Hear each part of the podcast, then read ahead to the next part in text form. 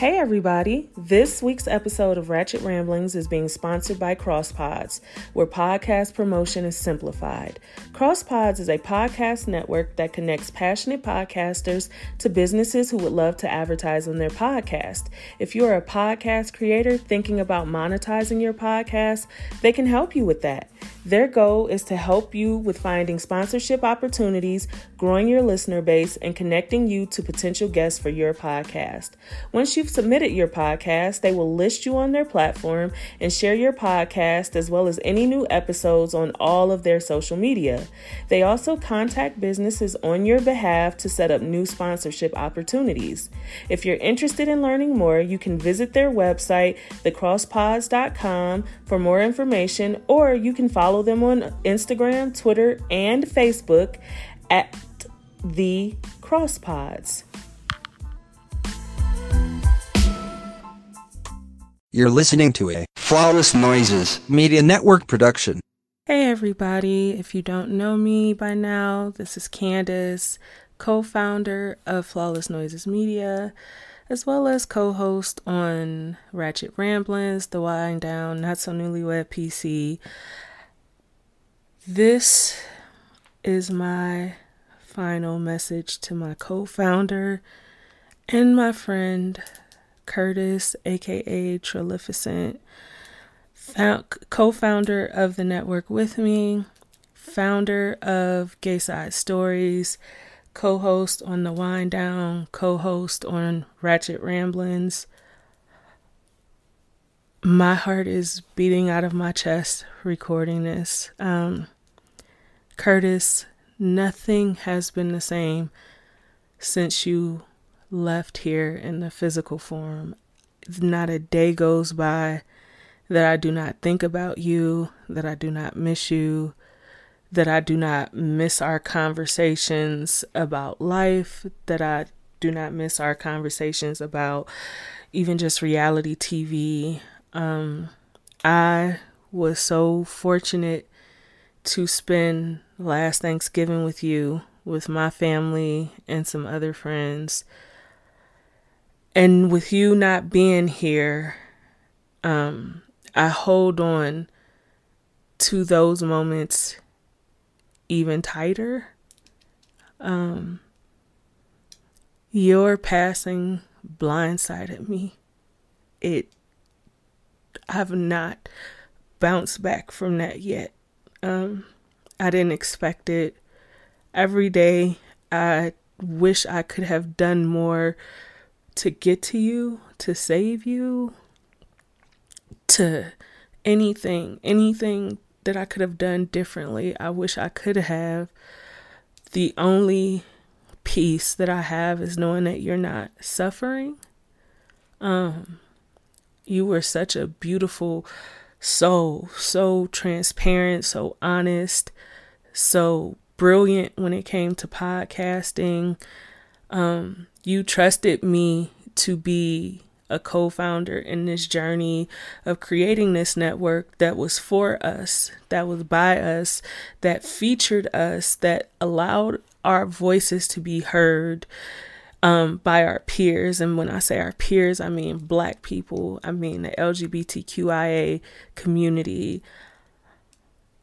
You made me step my game up. You made me be the type of podcaster that you knew I could be that I didn't know I could be. Um, you pushed my limits creatively. Um, you gave me honest feedback as a friend and as a business partner. You are so loved. You are so missed. And it's really hard a lot of days to keep pushing the network forward without you here to see the growth physically. I know you see it. I hope you're proud. I am extremely proud of you. I wish you were still here to continue to accomplish some of the things that you were setting out to do. I will keep your memory alive by keeping this network going until it can't go anymore. I love you. I will never forget the type of man, the type of person, the type of human you were. My family loved you. My husband, my mother, my daughter, you know, we we joked, we called her your little shadow because whenever London would see you, she would not let you out of her eyesight. My heart is still broken by losing you. It's not something I ever expected to happen. But for the time that I had you in my life, thank you.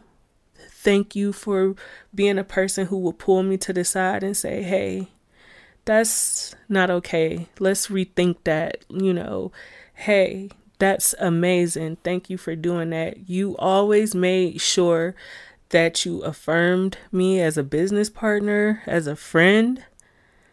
Um, you have always showed up when I needed you to.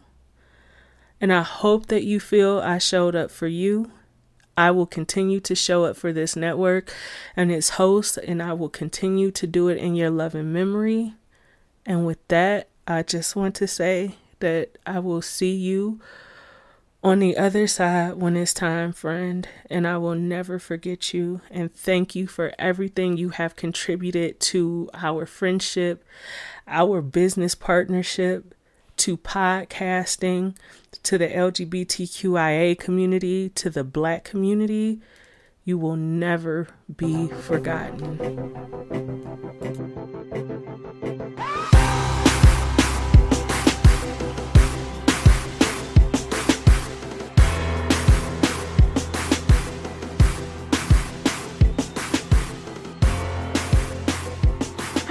And welcome to the series uh, finale of Gayside Stories. I am not your host, but I'm Bree, uh, one of Curtis's very good friends, and I have gathered some of his friends here today. We are going to take this thing out. We're going to do it the right way. We're going to do it in high fashion, just as Curtis would have loved it. So, whew, Lord, okay, I don't want to start already, but um, I want to read his eulogy, but I don't want to read it, um, you know, in a traditional way because certain people wrote his eulogy, and you know, we have other things to give. So I'll just say that Curtis Clayton Temple Sr. and that woman gave birth to a beautiful baby boy on June 9th, 1984. Curtis was an amazing person. Curtis was so loved and he was so loving. And I didn't get an opportunity to meet Curtis until we were in our 20s, but every family member says that he was a pleasure and a joy to be around. Um, for the last years of his life, Curtis was a document control specialist, and he was the best document control specialist in my eyes, anyway. He took a lot of pride in his work. Yes, he took a lot of pride in his work and that nigga moved up the ladder. Do you hear me? When he wanted to do something, he did the shit. And it was no different with Gay Side Stories. Y'all, as his listeners, I have to thank you. I have to thank you for supporting him. I just want to read you some some facts about Gay Side Stories. So, Gay Side Stories premiered January 24th, 2017. The last episode went out January 31st, 2020. Flawless Noises Media Network was the was officially launched February the 1st, 2019, where Curtis made it the home of Gay Side Stories. Since moving to Gay Side Stories, the Flawless Noises Network, it has been listened to approximately 48,000 times, boasting about 4,000 streams monthly. And if you don't know much about podcasts, baby, some some podcasts is trying to break 25 listens a month. So to say that he was getting 4,000 streams monthly is huge. Gay Side Stories is and always will be a home built for the Black LGBTQIA community to be heard, supported, and loved. As an extension of Gay Side Stories, Curtis created and launched Pods by Queer People of Color, better known as Pods by QPOC, which is a database of podcasts geared towards or hosted by queer people of color. I don't, I'm sorry. I almost don't want to give power to the day that he passed away because it was a really hard day for me and for the people who loved him. Um, but I'm gonna say this. Curtis left this earth, but his spirit is not gone from here. And the time that he was here, he touched so many people that he could not even imagine that he touched. I've had people reach out to me, and all of his friends have had people reach out to them about what a precious and wonderful spirit that he was. And I just, I miss you. I miss you. Um, I feel like the network is a testament to the work that you've already done, and I'm proud to be a part of it. And with that being said, before I crack up, I want to introduce, or I want everyone to introduce themselves. So we can start with Candace. Uh, I know y'all got to be used to my big ass mouth at this point because I hosted, I co-hosted Ratchet Ramblings with Curtis. We did the wind down, and we co-founded this network together.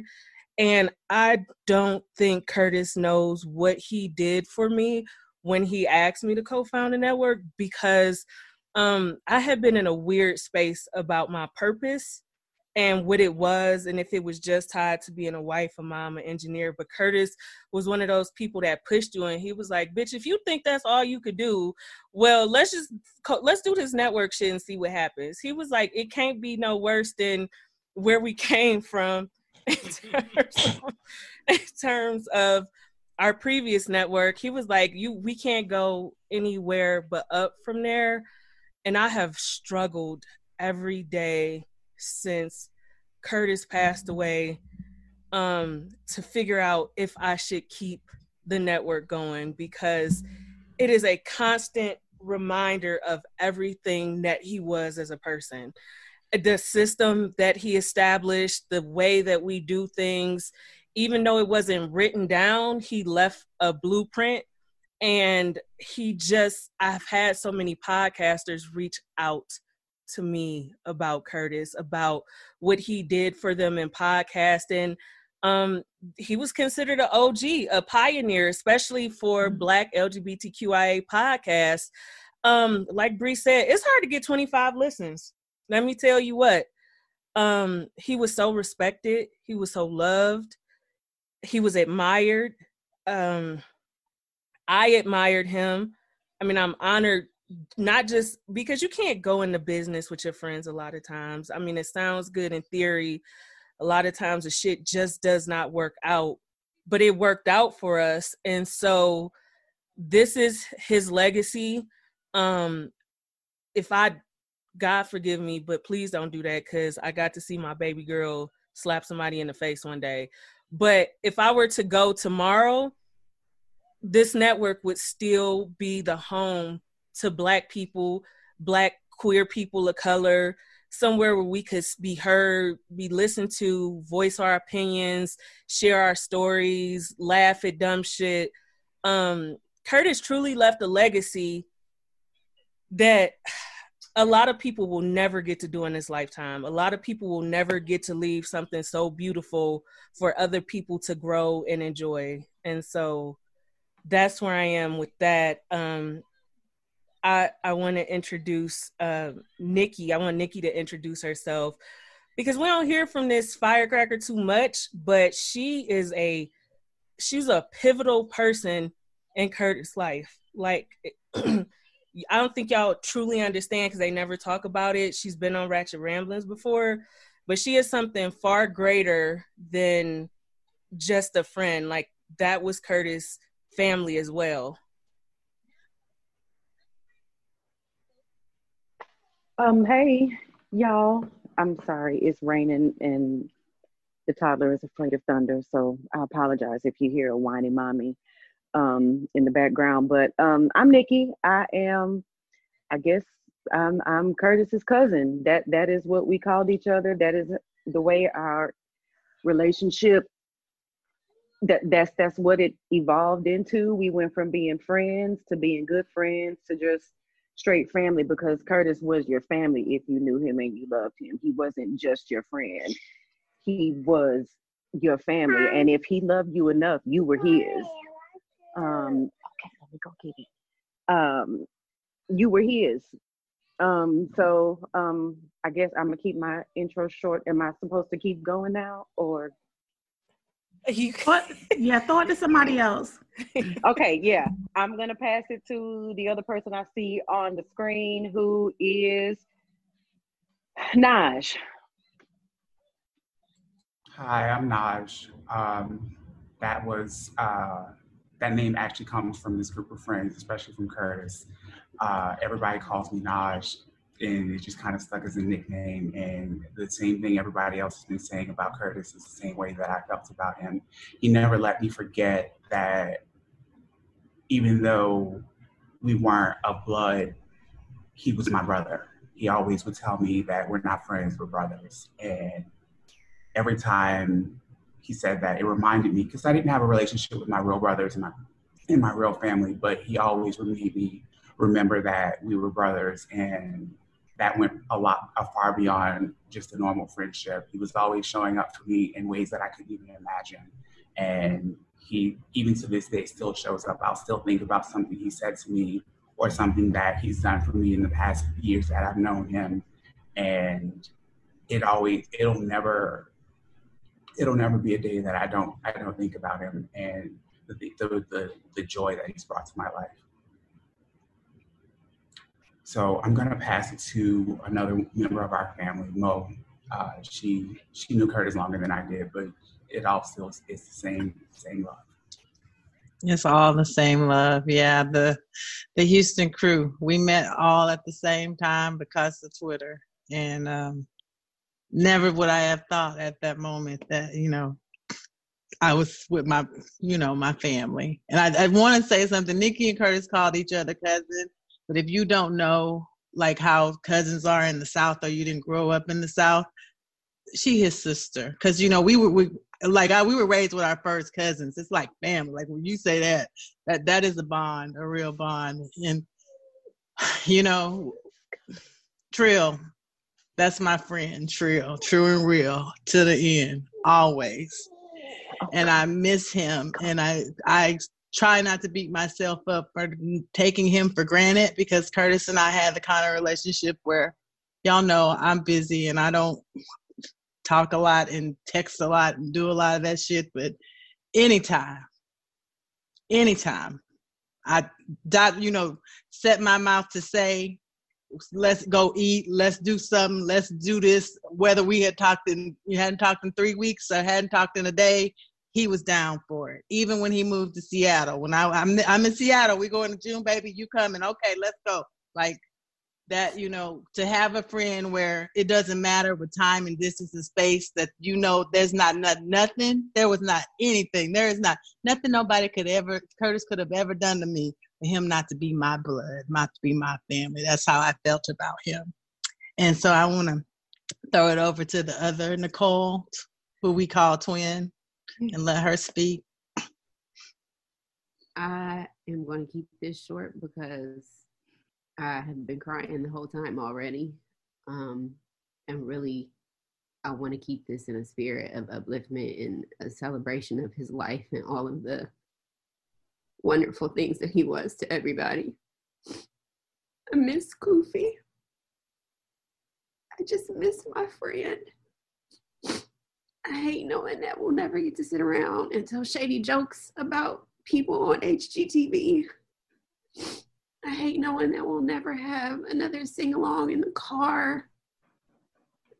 I hate knowing that when everybody else in the crew was rowdy and excited to go do something crazy, if one person was going to be in the corner with me because it was some white people shit, it was Curtis. Curtis was going to be in the corner with me because we weren't fooling with that mess. And now it's just going to be me in the corner the next time y'all want to go battle some zombies. and I miss my friend. I do. Um, so I'm going to pass it to, to Curtis's cousin and one of the most important people in his life, uh, Kosha. Hey y'all, um, I'm Kosha. Um, I was on an episode of Gay Side Stories once. I sounded like a fuck girl though, but Kurt's like, nigga, that's you. Um, I just want to thank you guys for for reaching out to me because I miss my cousin so much. I still pick up the phone to text him. And uh, sometimes, you know, sometimes Nikki got to deal with the the bullshit. I would text Curtis like, "Yo, just went through TSA. That's not bullshit. That's pure jokes. That's not bullshit. I'm happy I get to feel those shoes. Or I'll text Bree, you know, like I appreciate you guys so much and so much has happened in our family since he since he, you know, he left. And I tell my auntie all the time because you know they don't fuck with his mama no more. You know they they they beefing hard. I'm like, you know what Curtis is? He's like, fuck that bitch. And one of the last text messages he he sent me, he was telling me how he was just over he was just over the bitch, and so she she's just so crazy. But my cousin, I miss him so much. I was so proud of him when he started this, and I told him all the time, like, "Nigga, you gonna be a star." You know what I'm saying? And he's like, "I'm gonna make you do this shit," and I was like, "Nah, bro. Like, honestly, I ain't never listened to none of y'all shit, but I listen to his. I still love y'all, but I just I just miss my cousin so much, you know. And I, I thank you guys for keeping his legacy alive, Candace. I I'll support you however you need me, whatever you need me to do, I got you. But I'm mad y'all missed that saxophonist at the repass, though. Like what the fuck? I'm mad y'all missed I'm not. that. I'm not mad. I missed that.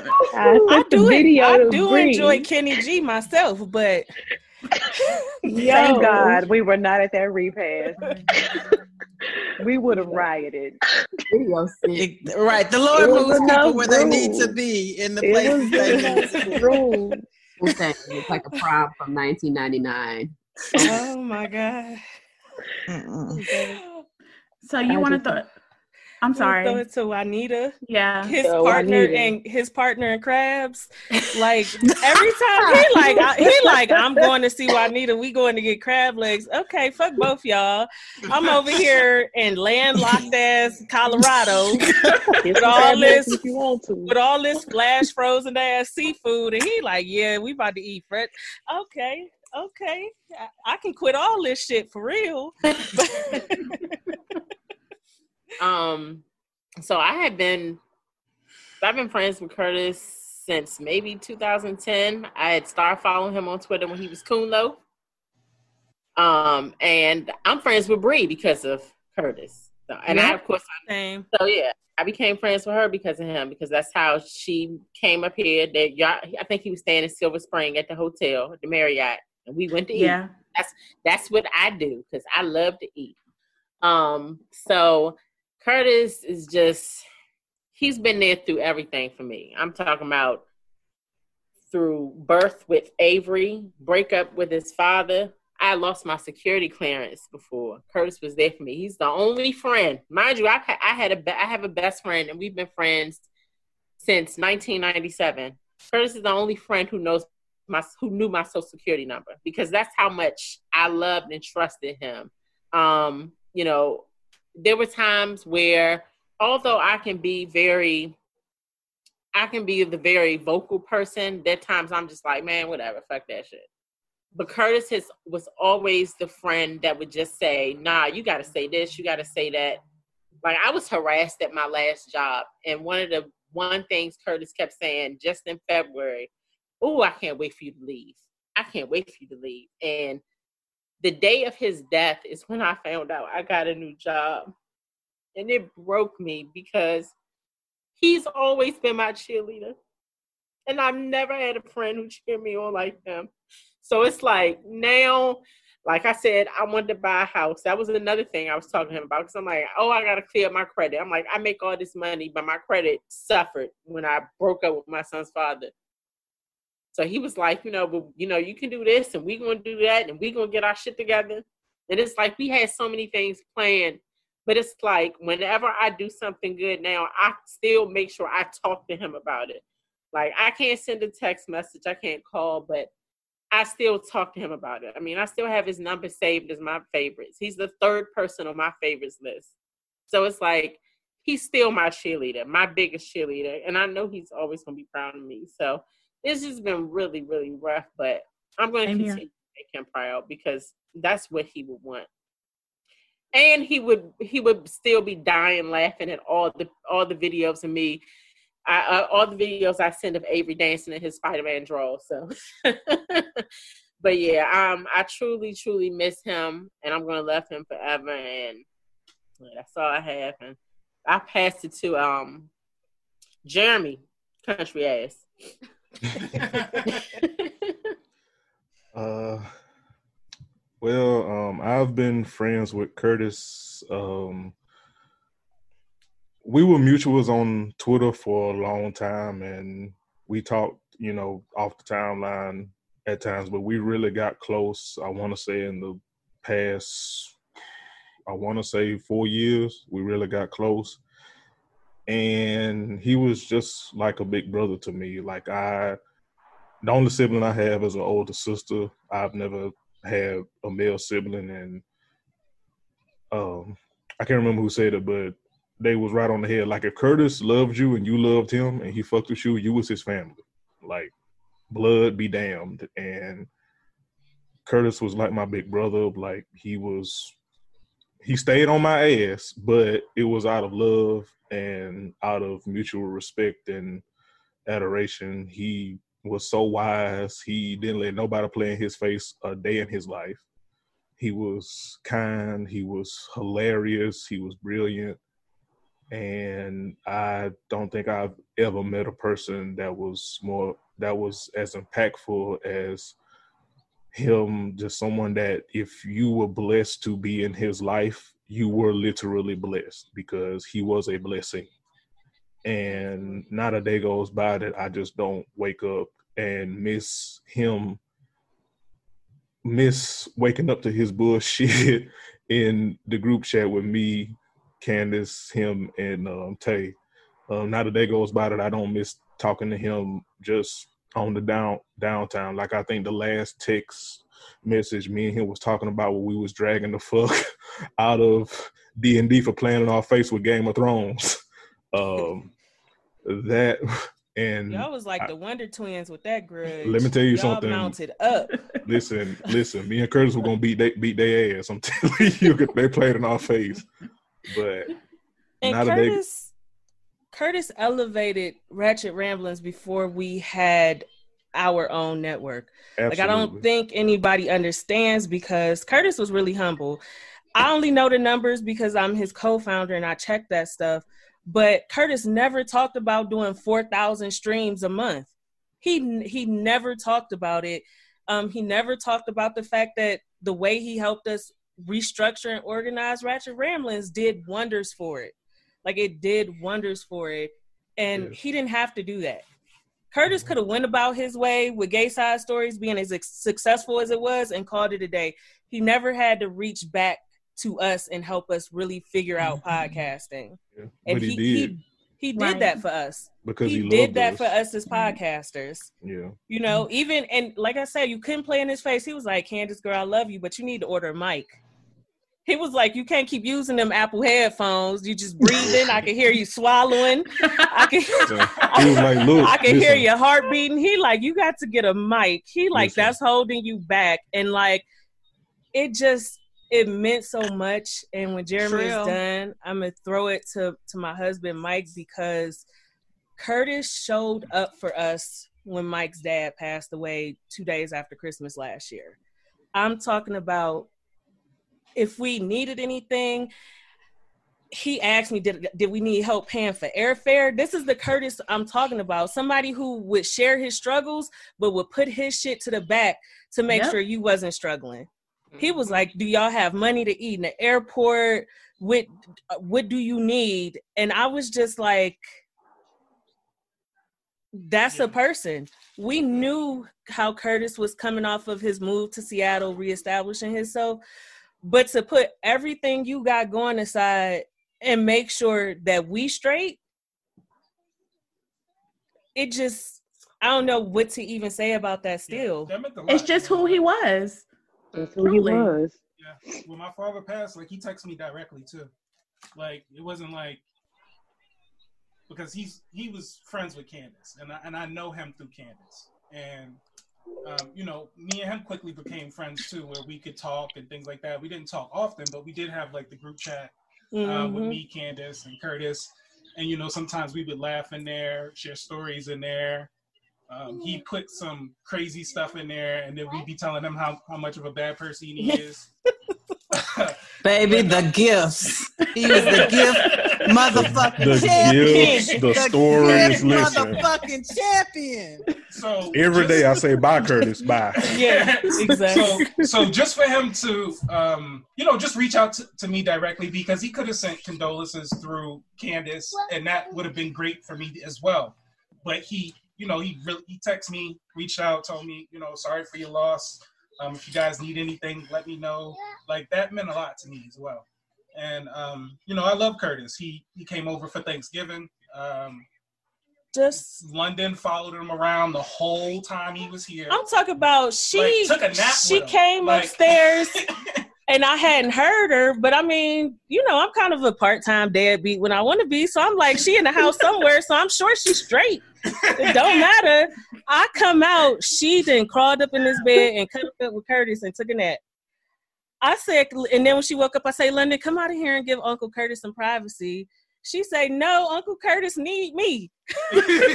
Oh, Energy. And Curtis, that and energy. Curtis, Curtis was like, "Leave her. She's not bothering me. Leave her alone."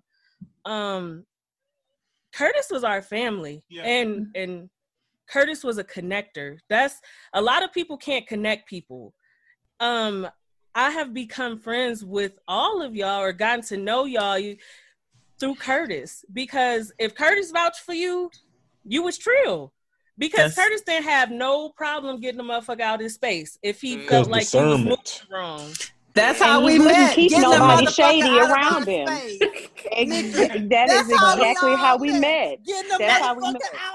You know what? Come to think of it, that's how I met him getting the motherfucker up out of our space because I met him through someone else that he decided we don't fuck with her no more. I said, hey, you said we don't fuck with her. Honestly, I feel like That all was- of us have a story with that with fuck with her. Curtis. To be honest, I feel like that's All the of us. God's honest truth. When Curtis like, I don't fuck with so I said me either. He said, okay, we good. Because if you was still fucking with that person, I wasn't fucking with you. I When- say you. When he say he don't fuck with somebody, baby, get your purse and leave. Yeah. Mhm. when he say we off that, we off that. We off that. No more discussions. Zip zero done. And for Because good damn wasn't reason. some of that. Curtis. If he did Our that, it wasn't on none of that. Um, it wasn't on none of that fake loyalty stuff. Like, oh, I don't like him anymore, so you don't like him. He stopped fooling Mhm. with people for a real reason, and you usually agreed. So if he was Mhm. out, everybody was out. Right. It Absolutely. was for petty purposes. It was for a real reason. No, he Yes. had real reasons. Our families love Curtis. Yes. Yeah. Lord, My yes. mama, Yeah. let me tell you, when he nicknamed my mama uh Mama White Diamonds, that was it. that was the one. And when she remembers to this day the story, she like I remember hearing him say that's out that's some shit that uh she smelled like she looked like she wear white diamonds. I say, Yep. ooh, that's my mama, and my mama just screamed from the back, "Fuck y'all!" And I- That's And one of our since best recording episodes, honestly. my my mom was like, Curtis don't ever have to need for family. Like, Mhm. and he was like, and I'm sure that his other friends, their families feel the same way. He never had to need for family. We always had him. We were all livid when he took his behind to Seattle. We understood it, but we hated it because I don't promise the conversations we have me all had. I say, well, Curtis, why don't you just come stay with us and find something in Denver? We got all this space in this house. Just come find some. Seattle too far. How we gonna get to you if you all the way in Seattle? Nikki Mm. told him the same thing. Bree the I same told him the thing. same Juanita thing. the same thing. We was like, you ain't got to thing. move all the way to Seattle. But he You- wanted I mean, to- I didn't. Tip Y'all top know I'm the one that I didn't. yeah. But you We know, know I was the one that told him I was like, you know, Nikki gonna kill you. I told when him we that talked too. about, you know, when we mm-hmm. talked about him looking for other stuff, but I said, you you need to do what you need to do, and you know, as much as I hate that he, you know, he left us, and that's where he left, you know, left us as well. I feel like when he was in Seattle, he got a freedom, I think, from not being in this energy around his family. Right. Yeah. That Yeah. residue, I agree. you know. yeah I agree. But Right. yeah, I you know, I, I I, it was a it, it, it's one of those you know bittersweet things. You know, you know, you don't want a motherfucker to go, but you know sometimes a motherfucker gotta go. right. He had to spread his wings so in that way. Yeah, I, I, Mo I, being I this think smart uh, and having that type of potty mouth. I I'd be so thrilled. I said, Girl, I am a raggedy nigga. What are you talking about? I mean, to be fair, Mo, I think you could say that for all of Curtis's friends. To be honest, the truth is the truth. yeah. it is. I mean, look at the material. I remember when he said he was going to move to Seattle. I was like, "Nah, you can go live with Nikki. Like, I would put up a house too. Like, I don't said, need what to do that. Listen, I can't even. Let me tell y'all how many times I told Curtis, I don't care how bad it gets. This room is yours. Like M- Mhm. Michael. Um.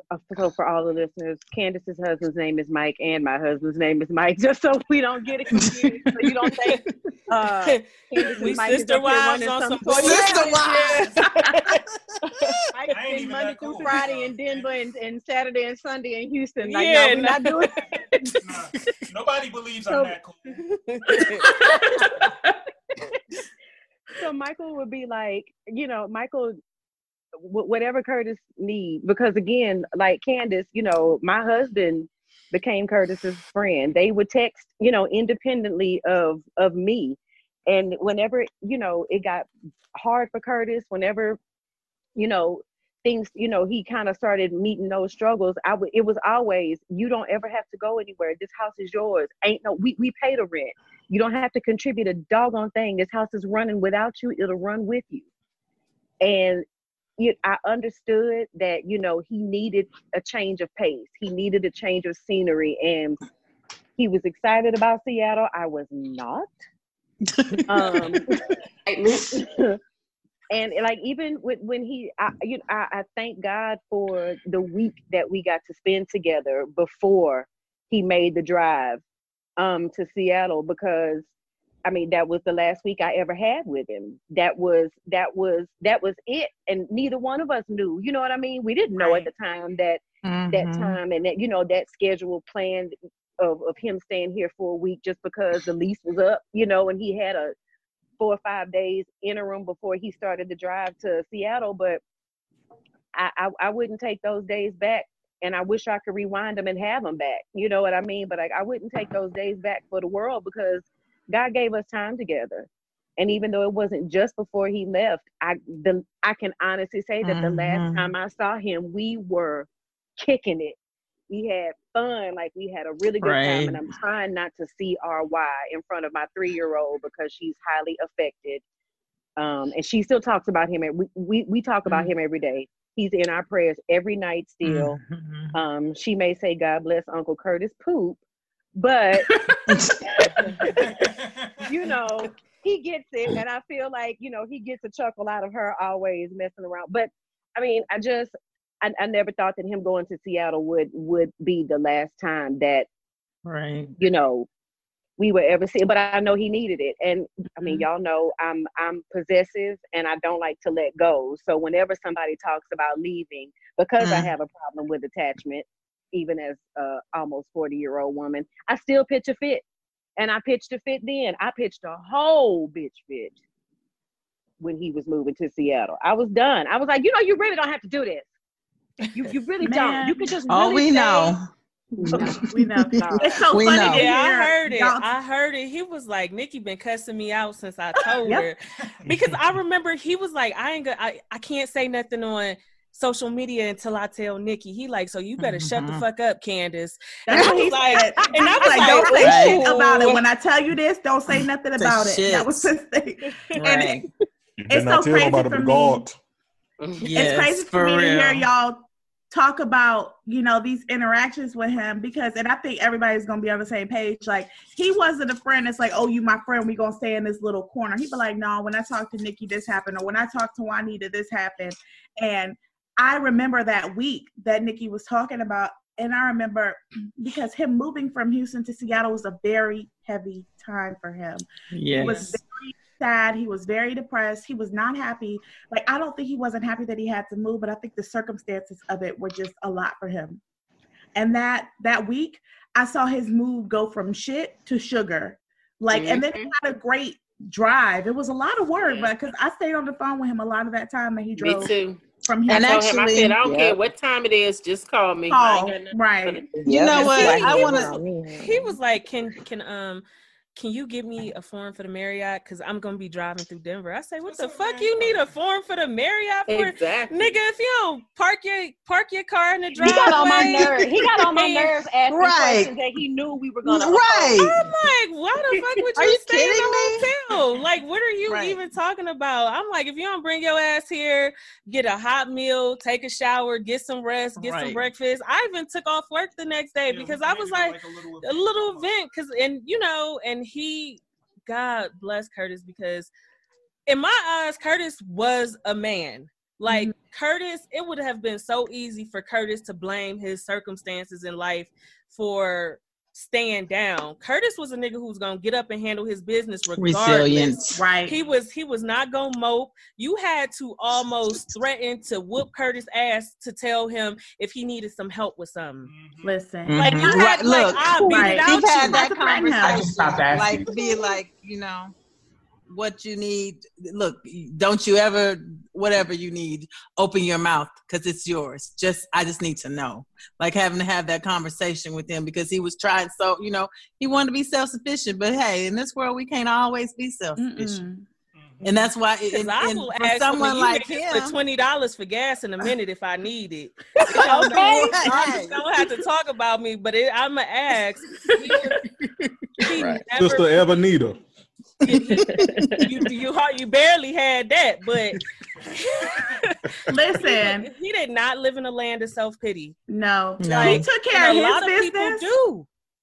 And But yours. he, t- he took care of his business and he took care of yours because when I was going through my divorce, baby, those were the most financially challenging times I've ever been through in my life to the point where I'm like, bitch, I don't I don't know how life is going right now. That nigga cash app go off $150, $100. Don't say shit. Just get you what you need. Don't say nothing. Don't pay me back. Don't nothing.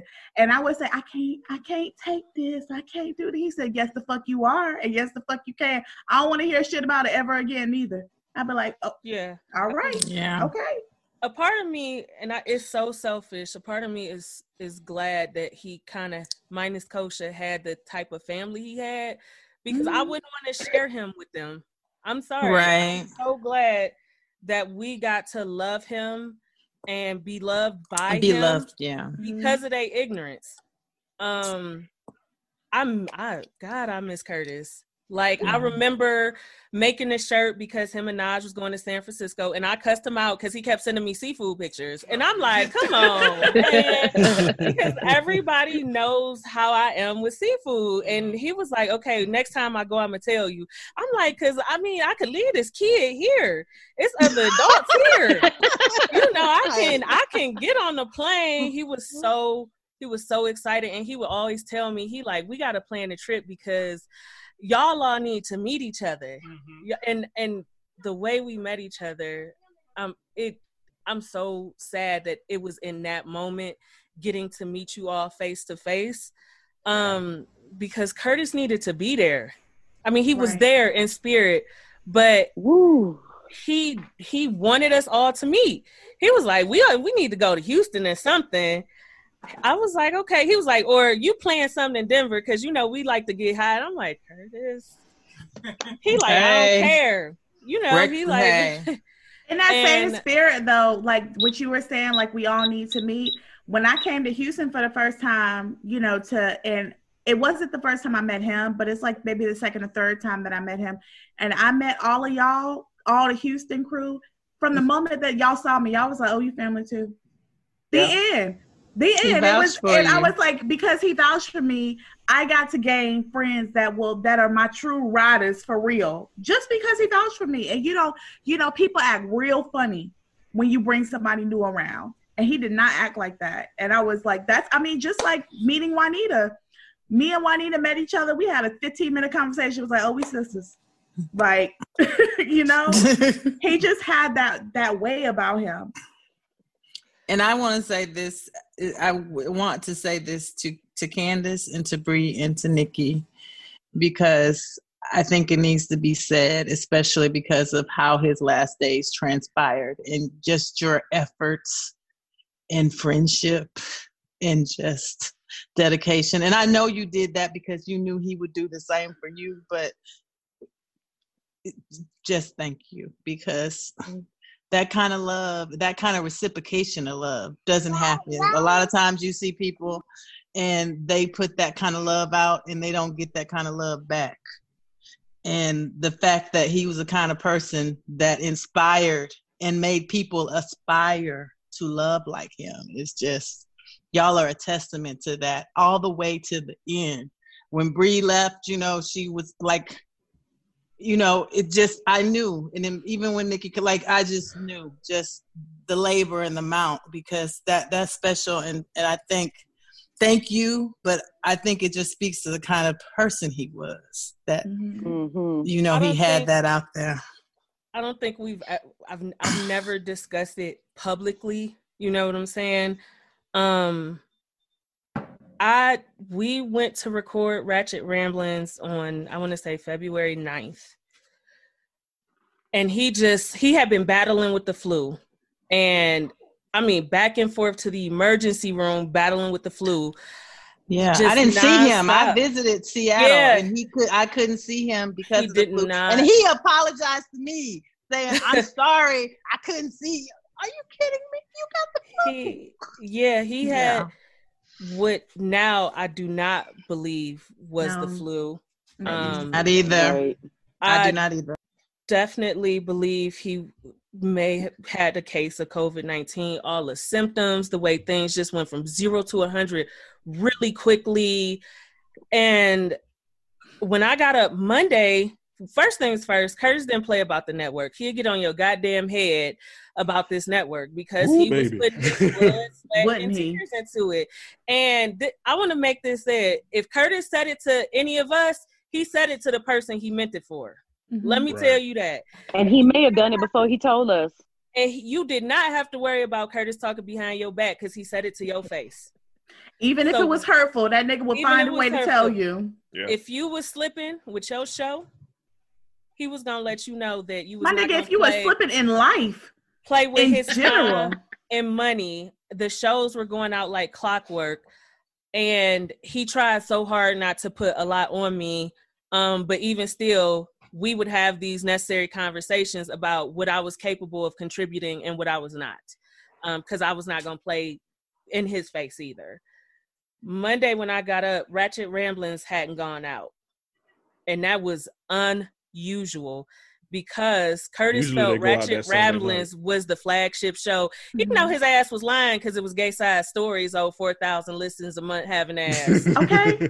but he felt like Ratchet Ramblings was the show picking up the most steam and it went out like clockwork. If I needed a day off, fuck it. Well, that's cute, girl, but we're going to record without you. Don't worry. And it never went out. And I text him and I kept texting him. And finally, I hit up Bree and Bree hit up Nikki and I said, Where is Curtis? Because this is very, very unusual to not be able to reach him. Even if sometimes he didn't want to talk to me, he'll at least send a text like, I'm okay, not in the mood, talk later. Like and the he thing that you right, the thing that you don't know is that you know me and Nikki had to deal with something similar, and I told that nigga, if you ever do this disappearing shit with me again, I will call the fucking police. That's my first call. Because you know we had to go do a wellness mm. check on him one time, and he was like, "Don't fucking do that." He cussed me out, and I oh, never cussed at Curtis. I never rose my voice at him because we were just that respectful to each other. And I said, "Fuck you." If I feel like that's what I need to do, that's what I'm going to do. So you need to put it on yourself to never put me in that position. Indeed. So I told Nikki the moment that you told me because that that's always been my okay. Where the fuck Curtis at? Is he okay, partner? Well, yeah, we you know we had a scare um here in in Houston a few years back, and Yeah. me, Mo, Naj, and a couple of other people who were involved were like, it, it's like we were like, okay, it's been all day, it's been all day. Where is he? Where is he? And then finally, we sent the text like, listen, we finna send the police, and I forgot who he called first. I don't know if it was me or Huda. Naj. Um, I showed up at his it you door. know? Naj Oh, went to the right. went to the apartment. Naj went to the house. Naj went to the And then the police house, came right, and then the Mhm. police came. That's right. We were like, listen, the, we finna send the police because you playing. And he fi- Right. when he opened, I think he opened the door for you, Naj. Yeah. and that's how we knew that like things were okay but like so yeah the, the moment y'all said something was wrong i instantly went into panic mode Mhm. because i know that if he doesn't answer something really is wrong Yeah. I just uh we sent that we sent the police out there four times. Right. Four times to do a wellness check. We it we instantly shut down. Like I could not function. I could not go to work. I could not be present and accounted for until I knew what was going on. And when we pinged his cell phone was pinging at his address. The police said his car was there. Um, and they were like, well, maybe he Ubered or caught the bus somewhere. I'm like, y'all don't know Curtis. He ain't catching the bus no fucking where. And he really didn't like the Uber if he wasn't traveling. And Yeah. He don't like he didn't like other back. people like that, my nigga. He didn't Curtis Yeah, he didn't want to be around people. person. He didn't around nobody with some shit he could do himself. He wanted curated energy. Yeah. We tracked That's a very we tracked the homeowner down who was living in Las Vegas. Whatever was going on with Curtis, we was not just gonna wait to find out what had. Um, we f- we fought we fought Curtis. You fought a good fight. You tried. did. I don't know if we ever said it out loud. I don't know if you believe it up there, but you fought a good fight because when the police and stuff got there, you were alive. You were fighting to be here with us. And you even told them Ah. you didn't need to go to the hospital Right. barely coherent yeah. Yeah, they had the, the police officer put the phone on speaker and I yelled at Curtis. I said, They taking you to the hospital. I do not care. They're not leaving you there. And the paramedics and the police was like, ma'am, it, we was not leaving him here regardless. and the police officer and the police station, when they had called back, was like, he's got some great friends because Mhm. we we knew that y'all was gonna keep calling back until we got in that house. And I told the lady, I said, you absolutely right. Mhm. We were going to keep calling and calling and calling and calling. And Kosha and Bree were able to get out there and be with him. Um it was honestly fought a good fight. Yeah. It and even when he was in the hospital and you know, just like Mo was saying, you know, I have to to give it to y'all. I gotta give it to Kosha because I would have cracked the fuck up by myself. And I had never met Kosha a day in my life. I had heard Curtis talk about her, but I had never met her a day in my life. And the moment that I met her, we were family. She picked me up from the airport. I didn't need nothing. She was like, "No, this is what we finna do." You know, she she kept me off his mama ass. Mm. Like I kept his mama ass off of you. The oh. second time she tried to fight me, she was coming after you, nigga. Bitch, she could have came because I had all of it. I, oh boy, I had fantasies about whooping Number her one was for motherfucking me. ass. Number two was for Right. you.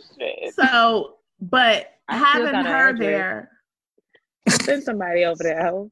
Like, that is. my name is somebody. Roll up. I, I am a somebody. I, I, I was waiting on it, Nikki. I was waiting on it. You, We know Not you. Thugnificent. We got Not Trillnificent and. Thugnificent I all have together. two hands Yo. and two feet in the air. I'm ready. Like all Bree, four did you, Bree, did you even tell anybody she was trying to have charges pressed on us?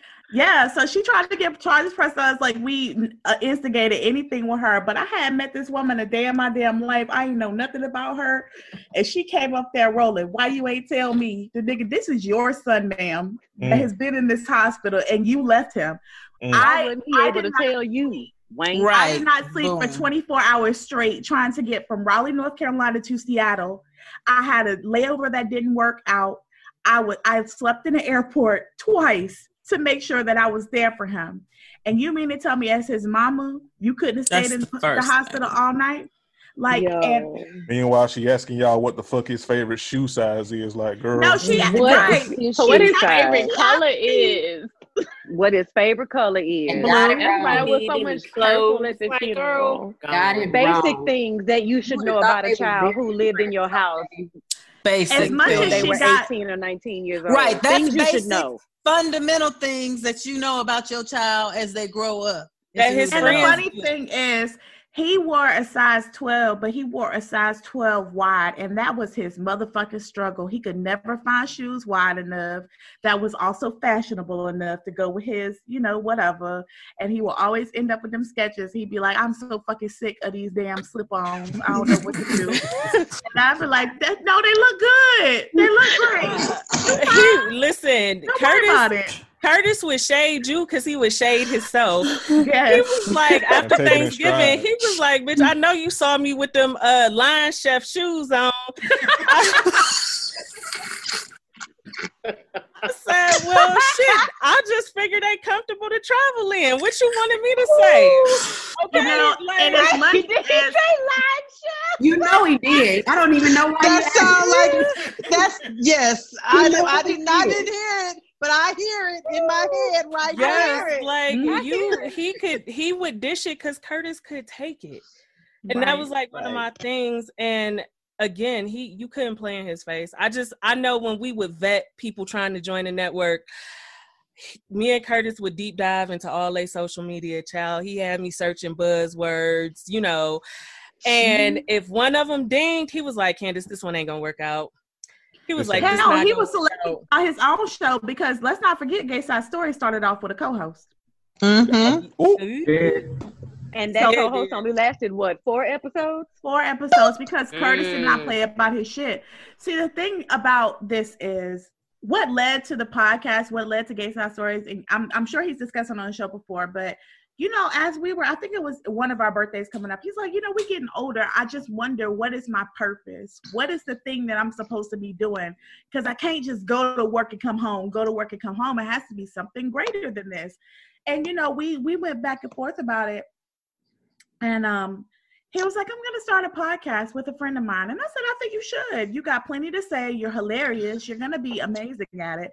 And he sent me the first episode of Gay Side Stories to like listen to and was like, What do you think about this? I was like, Well, you are you were amazing. but your friend And everybody else had a beautiful gown. everybody else had a beautiful gown. But you know, he was just like he took it so serious, and that's why I fuck with Curtis for real. Because baby, if he wanted something, or if he wanted something for you, or if you wanted something, you were gonna have it. There were so many things that like there there in life you say, oh, I want X Y Z, but you let one thing stop you. Or you let something. Curtis didn't let nothing stop him. When his co-host stopped showing the fuck up, he said, "Guess what?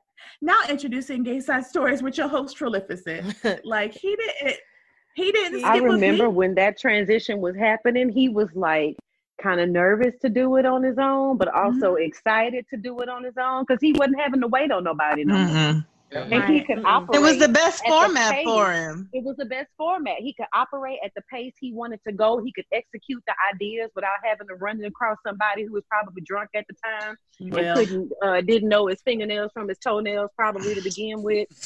Um, but you know he.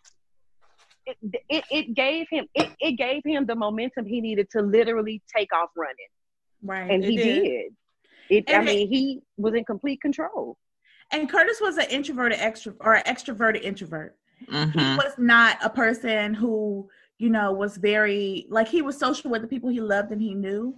But the show gave him an opportunity. The way he was reaching out to people and the way he formulated His guests. He always Yes. has such great He- guests. yeah. And It- they it- it always forced talked him about to some open shit up. that yeah, it's, Yeah. and it made and it and they talked about shit in the near dark, deep crevices and crannies of shit that I don't know as an ally, but I need to know. Like it Right. was just Right. you know. Right. He had good. plenty of conversations that were eye openers for me, even as, you know, one of his best friends and one of his cousins. Mhm. You know, like th- some of the conversations they would have about things they would endure and things they would go through and just, you know, experiences would really be just a lot of like, oh, okay. shit that ain't your business, but you really want to know. Yeah, Yeah. but That's he, what I- or Or that you need to know. was yeah. Or that you need to know in order to support people who who- who have those struggles that you need to know. Like it's just really important to me. You know, my brother is LGBTQIA, LMNOP. and um, all people who need representation. But it always made me think and reflect. I always, Curtis would bring that to my mind, and it would make me always, you know, make sure I understood where he, my brother, is coming Mm-hmm. from as a black man in the South, a, a gay black man in the South. You know that that's Because that, it's a different level, baby. that's a different level of layers and stuff. And like even when we were on, when he let me he let me grace the podcast and we talked about intersectionality. That's the thing. There's so many just intersections of bunch of oppression out there. But Curtis brought that to light in so many different ways, you know. His dedication to his trans brothers and sisters.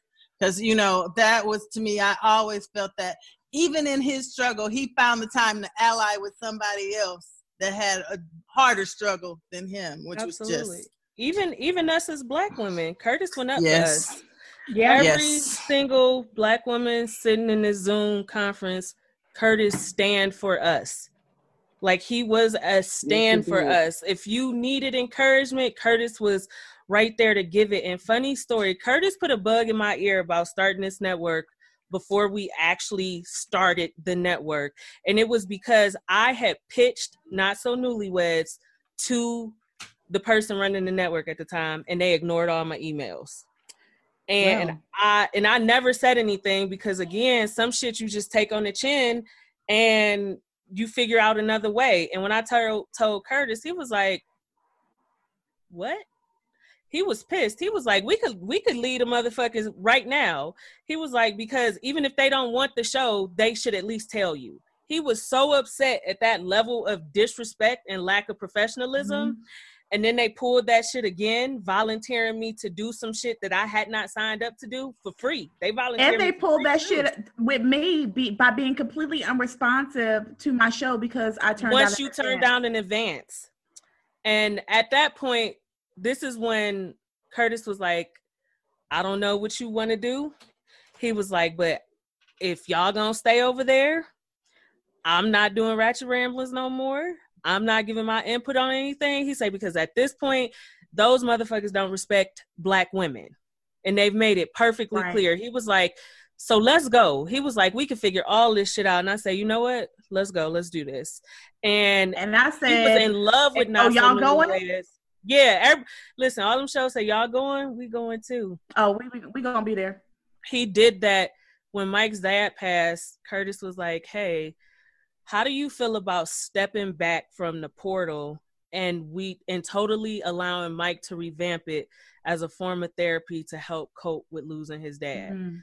that was the type of person Curtis was. Even if he wasn't telling you, he was paying close attention to how you were doing. He was all the time just how is Mike doing? Maybe he should do this. Tell him if he need to talk to me to reach out to me and all this other stuff. Was saying, you know, telling me to, you know, try to get him to get into grief counseling. Um, because of some he didn't hasn't physically lost parents, but he's spent a good part of his life not having his parents there for them and he understood that it had to be that much harder to lose a parent that was present and accounted for in your life Right. i really don't think i will ever ever meet another person as great as curtis um that is the part that hurts my feelings. I was not prepared to lose him in any capacity. I had it set in my mind that me and him as long as as well as all of y'all we would end up becoming great friends as family get old together see all these accomplishments and they took a piece of our puzzle. And this has been so hard to accept and cope with to lose a piece of your puzzle um He's he was the glue.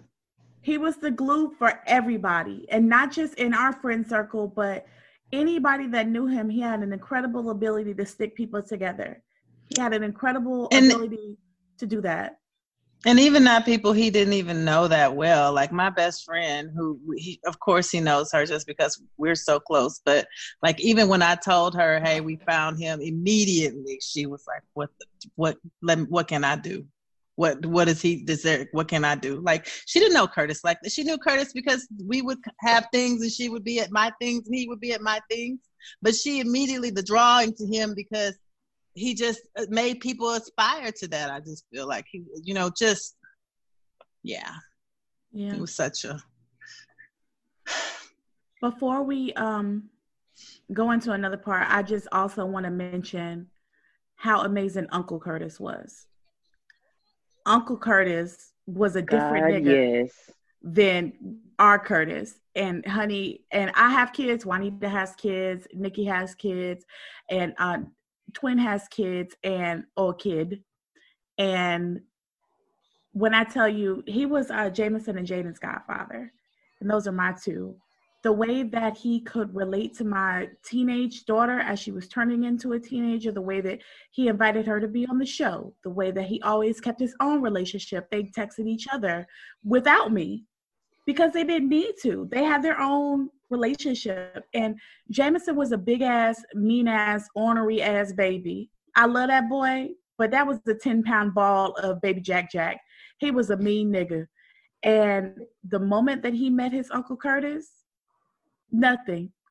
It was cuddles. It was all cuddles. And I think Juanita came down to meet Jameson. They came down at the same time. You remember you watched it with me? And I sent you Jameson that video too of him Yes. And I was like, look at him. And I know Curtis had no desire to be a father, but whether he wanted to or not, he was a fatherly figure. And I think that the thing that um the thing that hurts me is um if my son grew up to be just like him, I would be happy. You know, he was an example. He was a shining example of who a man is supposed to be. And I think that, you know, even with my daughter, the way that he said, No, Jaden, we're not going to do it like this, we're going to do it like this. Or let me teach you how to do that. You know, just the way that he led her, even me in times, you know, because I grew up, I didn't have a dad, I didn't have a real big example of what a man should be. You know, I had my stepfather, but that was a different situation. And Curtis, he was like my person.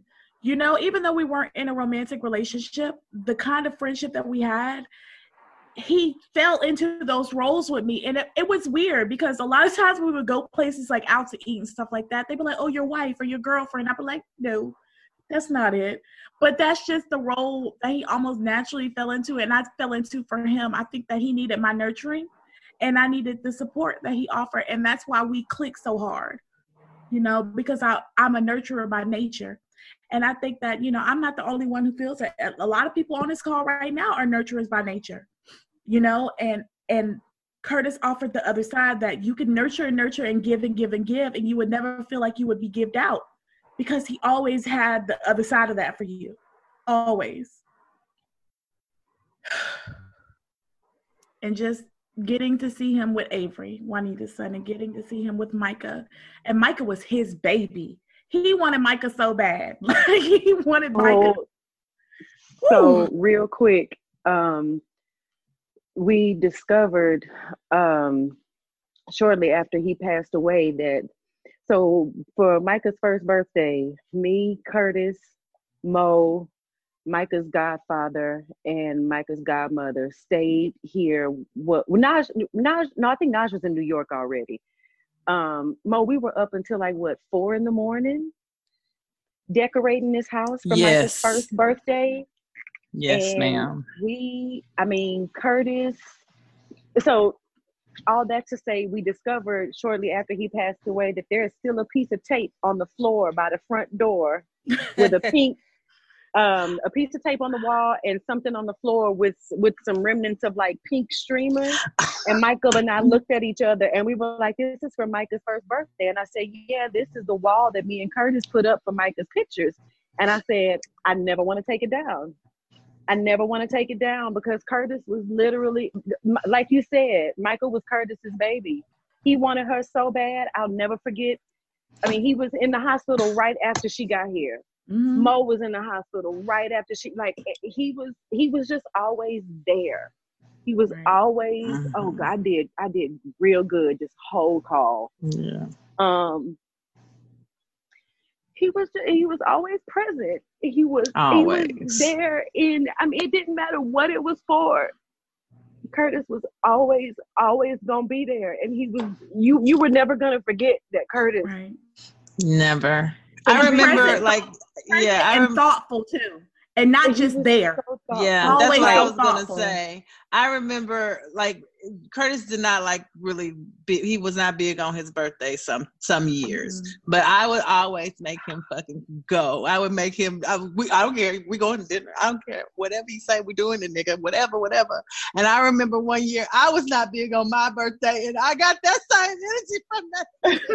I was like, and I can't say shit because I give you the same energy. It was like shit I could do. It was like, well, I, yes, sir. I, wh- where you going? What you? Yes, sir. Whatever you say. Yeah, it just and yeah. I FaceTimed him from the hospital the day that Jameson was born, and he was so thrilled, like so thrilled. And he didn't get down here till Jameson was about what two and a half, three months old. But the moment I think four weeks, maybe not even Jameson wasn't even a month old. I keep this on my desk. He sent me this picture of Jaden and Jameson. It's like on a little glass. Oh. And he was just like, I, I got one and you got one because those are my kids, nigga. And I'm like, yeah. and then we used to have a joke. I'm like, you better not leave me. We got too many kids together for you to be fucking playing with me. Like, you my baby daddy. Like, please don't leave me. I know that's right. And I, even, you know, in his death, I still feel his presence. I really, I'm going to continue to teach, teach my kids about him. And, you know, he'll never be forgotten in this house. So, Same. No, I said it earlier. We we pray for Curtis in our prayers every single night. We just say God bless Uncle Curtis. Poop. But we That say God nigga bless. loved us, man. he loved did. the hell out of us. I just remember because uh London was born one day before Micah's, so me and Nikki was praying at the same time, and Hmm. he was like, "Friend, you know I love you, but I'm not traveling for no baby showers." He said, uh, "So just sit, tell me what you need or whatever." Um, and I told him, and lo and behold, diapers popped up on the doorstep, wipes, a Target gift card. London turned one, my cash app went off. This from my niece. Um, that that I, blood couldn't have made us any closer. You know, sometimes people are just your friend. They don't care what you got going on in your life. They don't care what goes on outside that friendship, even though that's not a friendship to me. But it's they are solely focused on the friendship. Curtis cared about our families. He cared about what we were going through. Even if he was going through something, he cared. And a lot of people just do not care enough to know what's going on with you and how it affects you. Mhm. Um, Curtis was a huge proponent of therapy and undoing trauma. He was in therapy. He was getting himself together. And I think what really hurts my feelings the, like the most about all of this is Curtis was in Seattle starting to hit an amazing stride He was. Hit gay side stories have been featured on the news um he had been offered that permanent position with his Yes. job Yes. um and he Yes. was getting, making Look. money and he was talking Negotiating that about raise. Baby. yeah Look, that raise look, he, he let me tell for that y'all. raise baby let me tell you when we met when we met that summer and i just ran across the picture popped up not too long ago baby when we ran across it we met at june baby and we was sitting out there we sat on the and see how it has like outside eating or whatever. But the sun hit that nigga's skin and he was twinkling and glistening in the glow and the, i was like nigga what is you doing up here? You just you are radiating like the happiness like when he we was left I so just- happy it was he was so happy. you know, he was finding his spot and his purpose, and he the power of his purpose. It was just beautiful for me to see because, like Nikki said, we had gone through things with him because we've been his friends for so long. So when you see your friend hit mm. that stride, I was like, friend, what I couldn't what- even be mad that he was in Seattle anymore. No, like I couldn't even be mad right. Like nigga, I think I was mad for a good few months after he left, and then it seemed like everything just started turning around, and he was you can Happy literally hear in his voice. I he, was he like, liked hear it in you. his Didn't wish his they voice. knew whatever they had going he on with really this he complexion? really his, liked his, his job bad days. Well, and his bad days were a lot fewer than the good days were Yeah. in Seattle. Yeah, Like he had yeah. very few compared to what Right. they were here in Houston. Right. Like he, he was, was he was building so good. community there and everything was turning around. he Everything. started going to therapy and that was really kicking things up for him he was talking Mhm. about um you know getting now that his mental space was better he could focus on the physical and he was ready to you know start losing some weight so he Yeah. could feel better Yeah, because him and the which roommate was- was trying to work yes, out together. which was confirmed Y'all don't mind? roommate yeah Right. If if y'all don't mind, I just want to let Jaden say something right quick so she can go back. Oh, to yes. business. yeah So Yes, ma'am. Hey, Miss Jaden. Hey, We Jay. love Hey, you. baby. Hi, love you too. Um, so I knew Uncle Curtis for most of my life. He was always there for me. gotta speak up. Can Can you hear me now? Yeah. Um, I knew Uncle Curtis for most of my life. It still kind of breaks my heart to talk about him because I loved him so much and I could talk to him about anything at all. And we had so many things in common. Like we both loved The Sims, and I just felt like I could come to him with anything. And I we used to have the best times when he would come and see us or when we would go to see him. And like I don't know. It's okay. But he was when my mom told Uncle Curtis that he was gonna be Jameson's godfather. I kind of already felt like he was my godfather because he was always, always there for me. And like, that's what godparents do, right? And like, sorry, um, It's okay, baby. yeah, but I loved him so, so much. And I just feel like he's still with me. Even if it's in presence, I dream about him at least once a week. So that makes me feel better. But Yeah. Thank you, Jaden. mhm. Thank you, Jaden. the next time Thank you, you, see Jay. in Thank your you, dreams, Jay. ask them what them winning lottery numbers are. I know he Right, Make us rich, baby. Right. It's okay, Jaden. you did good, Jay. You You did did good. good. really good. Jaden, aka Janet, with that whisper voice. Right. Listen, that's her nickname at home. We call her Janet because she always. This is Jaden, and ma'am, that is That's okay, all girl. right. Soft voice, Let her mean punch. great. Yeah, let her be great. But you know what makes me the proudest? Jaden is developing his shade. Oh, that's good. Yeah. There you go. Very soft spoken. Last time me and Curtis came to North Carolina, I was like, mm, when you become so shady? Train up a child. Train That was in a child. September. hmm But we went to Damon's and she was in there being shady. And I was Yes. like, oh, But so politely shady, just like Curtis. Like, Yes. mm, I don't. oh, she mm-mm. been hanging around Curtis. No, too ma'am.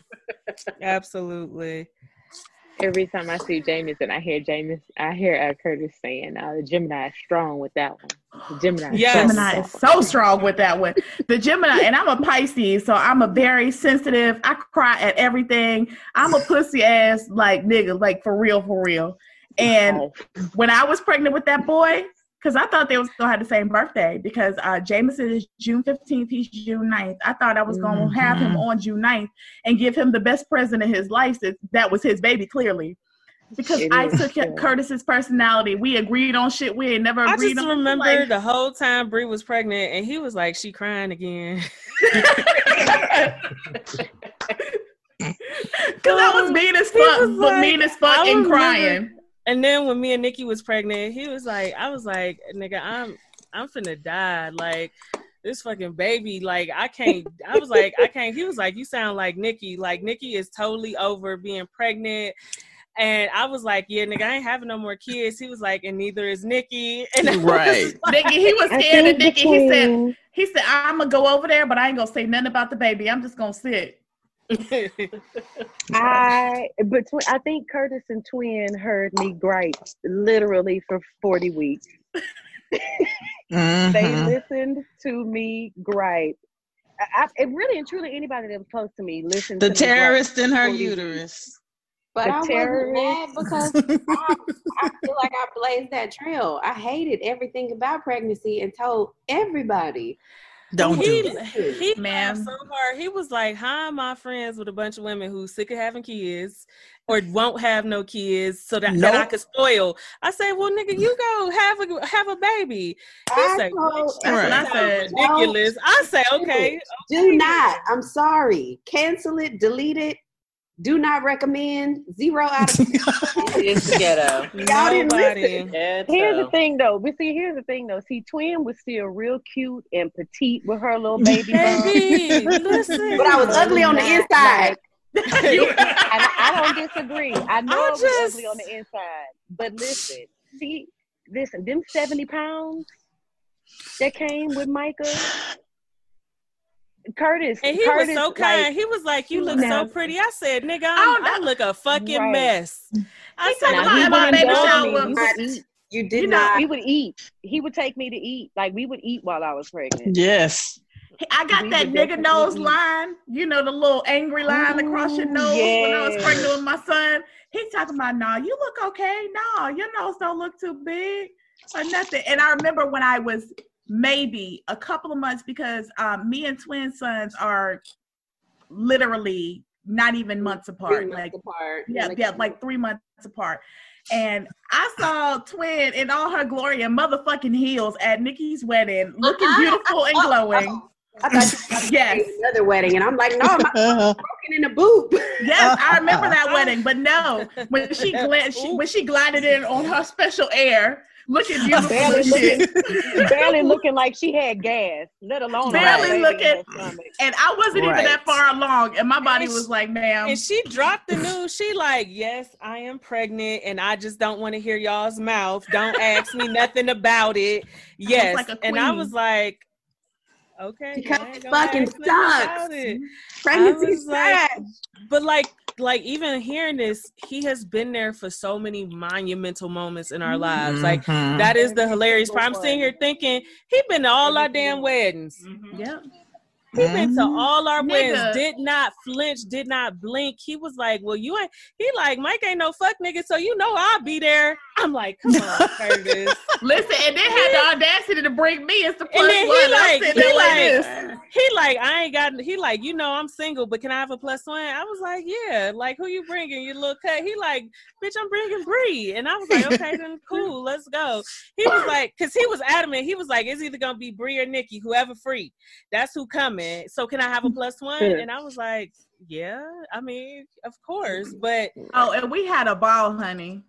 he just he did not A ball. hesitate to show up and i really hope sometimes like i sometimes i find myself beating myself up about this but i hope he feels like we showed up for him despite Right. the outcome because sometimes worry i, just wonder could i have asked him to do anything differently could we have done anything differently to No. change No. the outcome There's No. um nothing y'all could have You done. guys did everything you were supposed to do. And so I- I- possibly could have to try to. I save hope he feel I hope he knows we showed up and we will continue to show up by keeping Yeah. his memory alive, his legacy alive. Thinking back on all his shade, oh my god. Yeah. It was some days I, wish would just put him on been do not recorded. disturb Right. because when I realized um when I realized Curtis would be on bullshit sometimes real early because Curtis would be up at five, four, five in the morning in Mhm. Seattle. Mhm.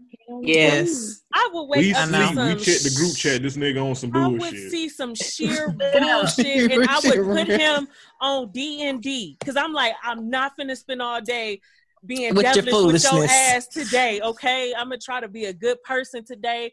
Twitter done already suspended my accounts and shit. Let me let me just be a better me. And he would be like, Nah, bitch, you finna be Nah, fuck that.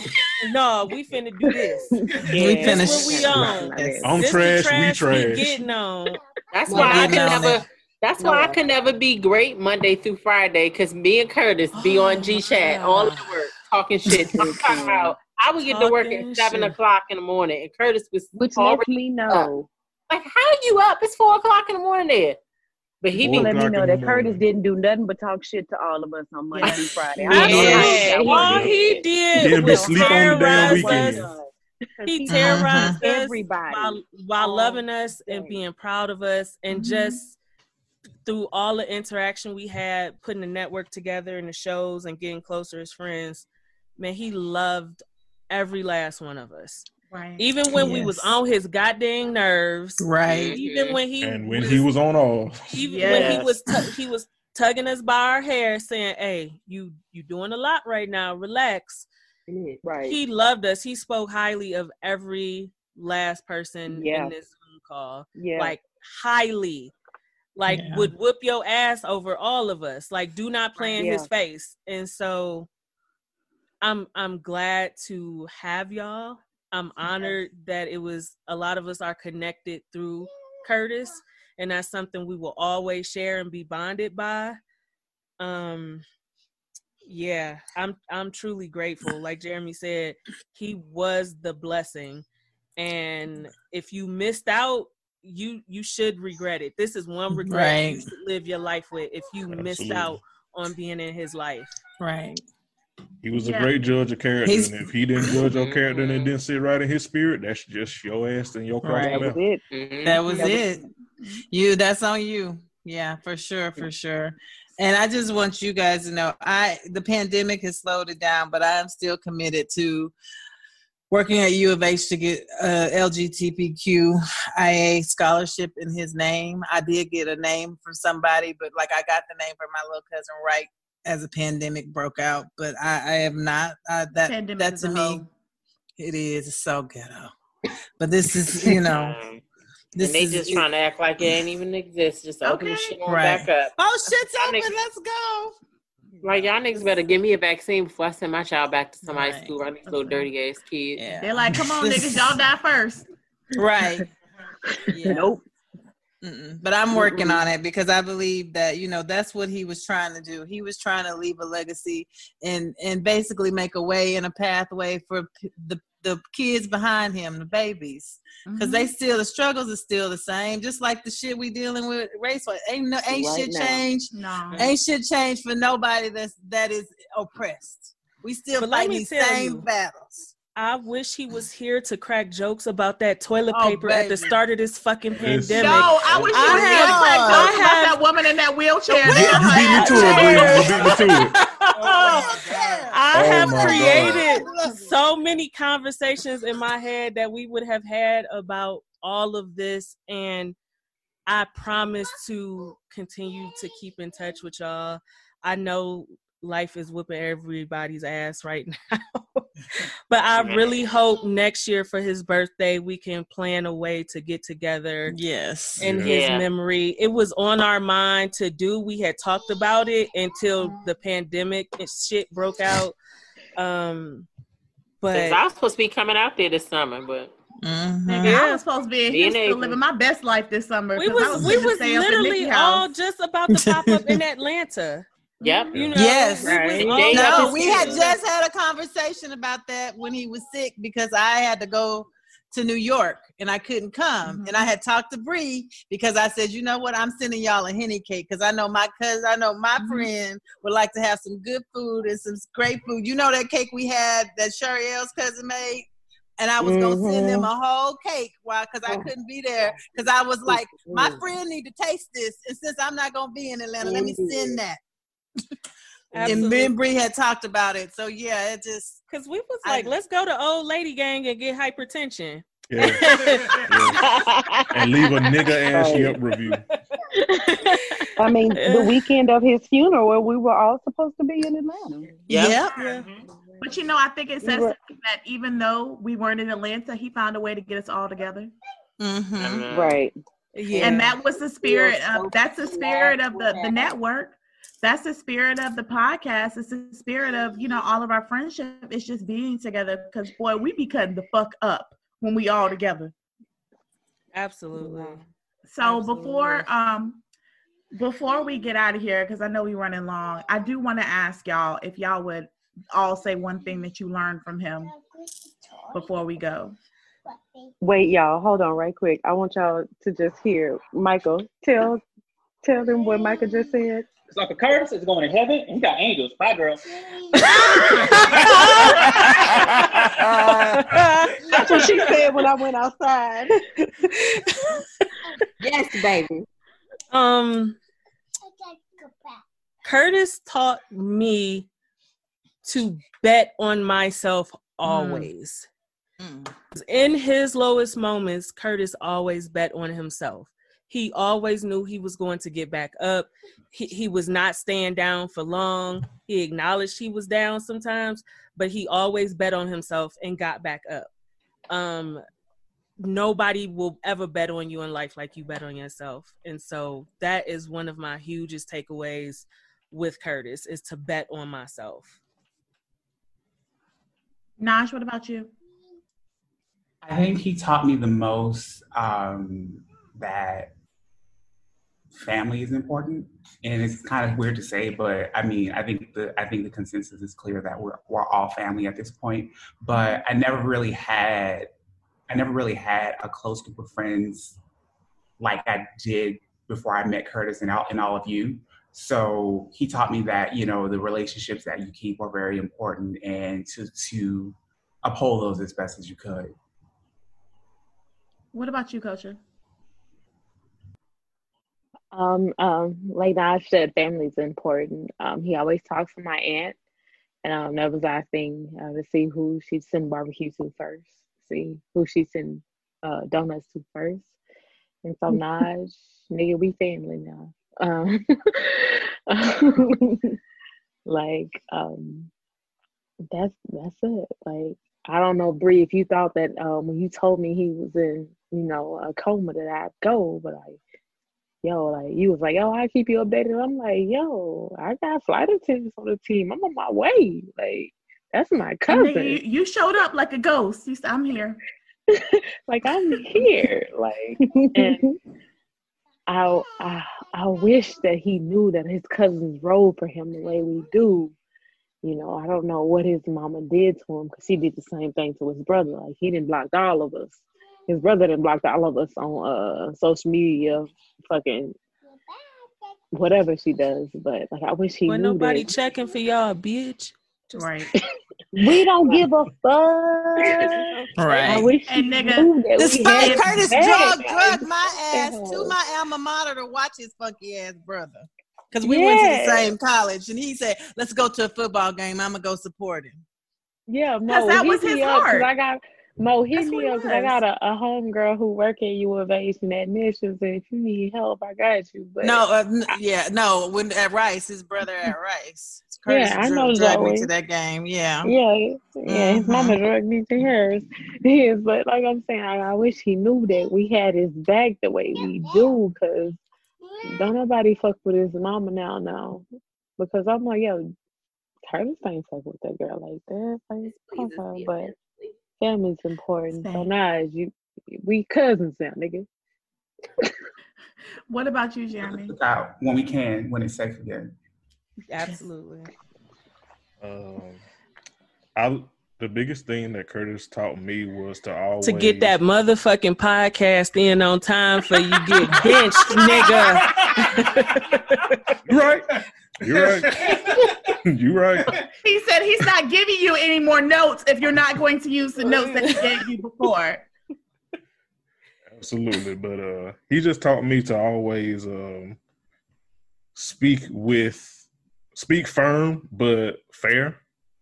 Um and to also never let anybody play in your damn face. Mm-hmm. There you go. And like I said, he was the big brother that I never had. So I love and I miss him. What about you, Juanita? Um, to piggyback on what Jeremy said, yeah, he definitely always taught me to don't let a motherfucker play in your face or play with your time. Um, so many times he has seen screenshots of somebody playing with me, and Curtis would tell me exactly what to say back, and my ass was copying and pasting what Curtis said.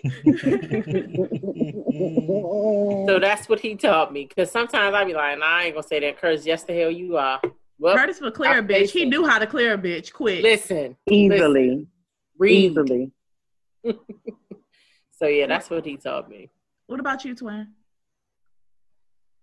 This one or that one? You one.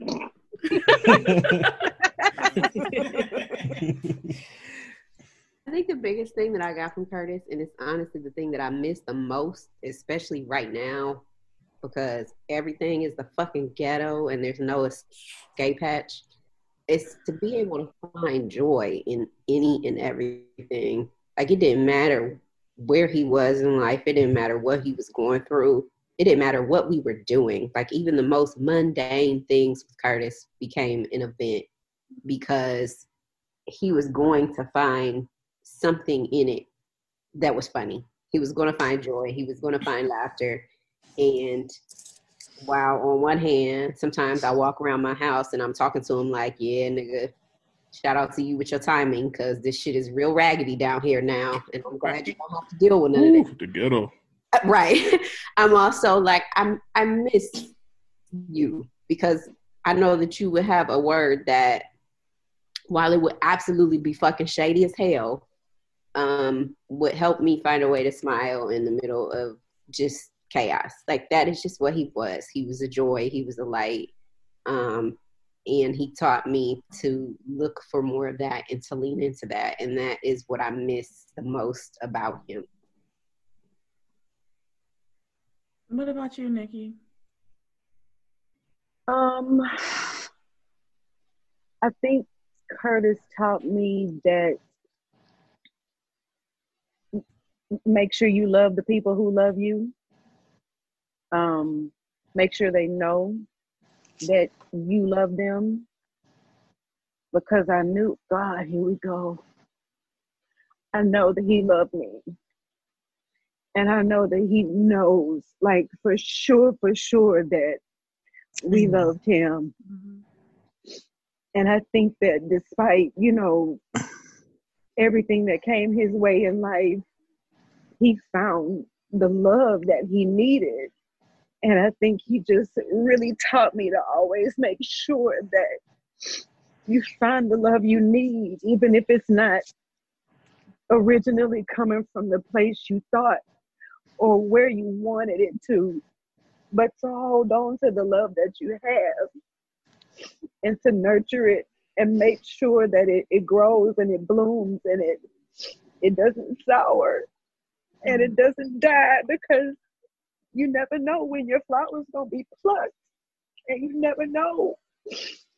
You know if all you have left is the memories of how beautiful what you cultivated were even though you can't see it anymore you can't touch it. So i'm very very glad that he taught me to just make sure that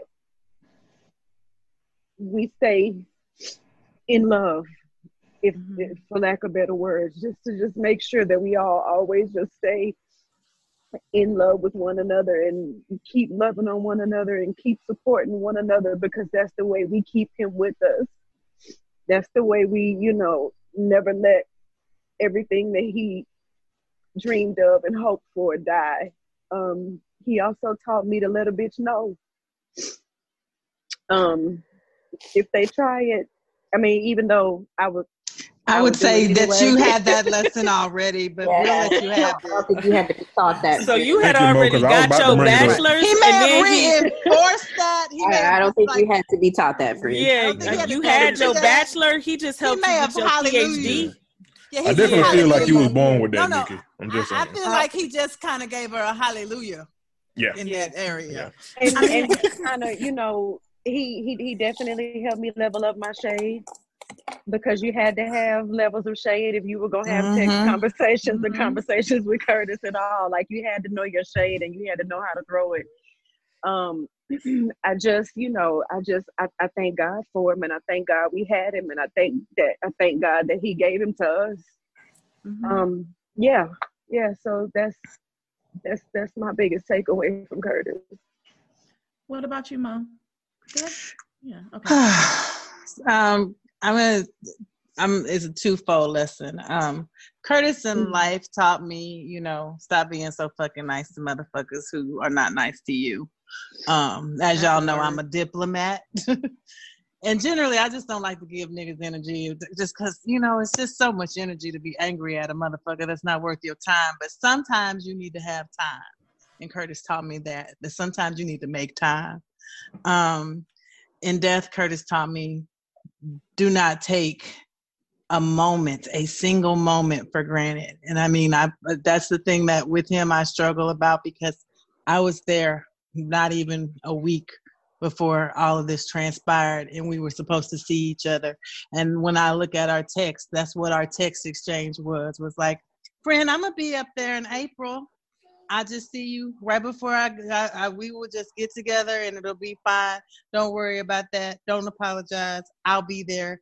And just taking that for granted, right? And even just with my friends, you know, a long time ago, I had instituted a policy with my family that I don't ever not have a conversation with my mom or my family where I don't tell them I love you. I think in Curtis's death, I do that now with my friends that are my family because you just don't know. You know, I'd be like, you'd be like, oh, I don't want to weird my friend out being like, I love you, girl, and they'd be like, girl, you know, but it don't matter because you need to know, and you know, you got to give people their flowers while they're still alive, and you got to make sure they know. You know, Curtis is in, in the shade. He even even in loving me shaded me. I remember when we all met, everybody used to call me Martha Stewart. And Curtis was the one who was like, more like love Martha Stewart to let me know him in my ass was a nigga raggedy nigga. I wasn't out here. Love with no, Stewart. I wasn't out here with no white woman energy like that. Not the other way. No, you a raggedy nigga, love Martha.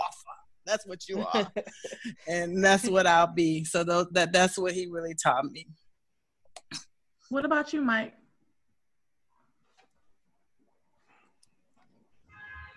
Just how to express and just be uh, me uh, more openly. Uh, I'm, I'm pretty quiet, and um, just like hearing Curtis talk and just being around Curtis, it uh it, it, it opens you up, and I learned how to to be more of that around uh, people maybe that I'm not so comfortable with if we're in you know situations. I feel like that's what I learned from Curtis.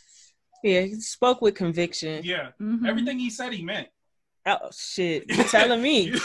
so and and and just how genuine he was. It it, it really does um, inspire. Um, kind of like how everyone's been talking, but it really does. Just, he was just genuine, and you knew if he was talking to you, and you knew if he was around you, that he really loved you and that he really cared for you.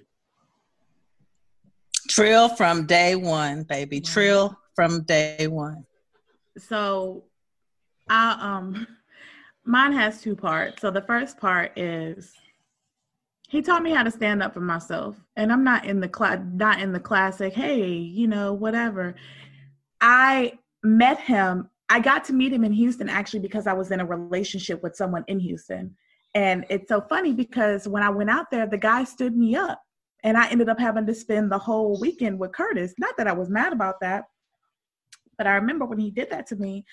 And Curtis was like, um, it was like a Saturday night, and I was sad because you know, dude was like, well, we're gonna go to dinner on Saturday. He never came through. Curtis like, get your motherfucking makeup on. We going to fucking dinner, right? I said, you ain't gotta do that.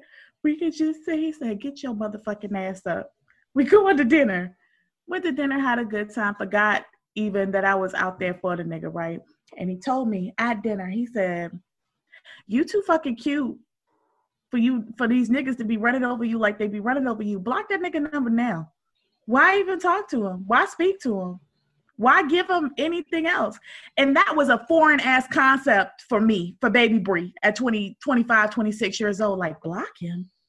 Like, you gotta keep going back and forth with these niggas. That's just the, how you know. Don't go back and forth with nobody. Now it took me a while to learn that lesson, but baby, when I learned it, he used to laugh at me about how my transition. Juanita will tell you how I've been with these niggas. I used to be given chance after chance after chance, and now, no, we're not gonna do all that. And that's my Let me Curtis tell you, Curtis is a proponent of if you got a pussy, you, you shouldn't be broke.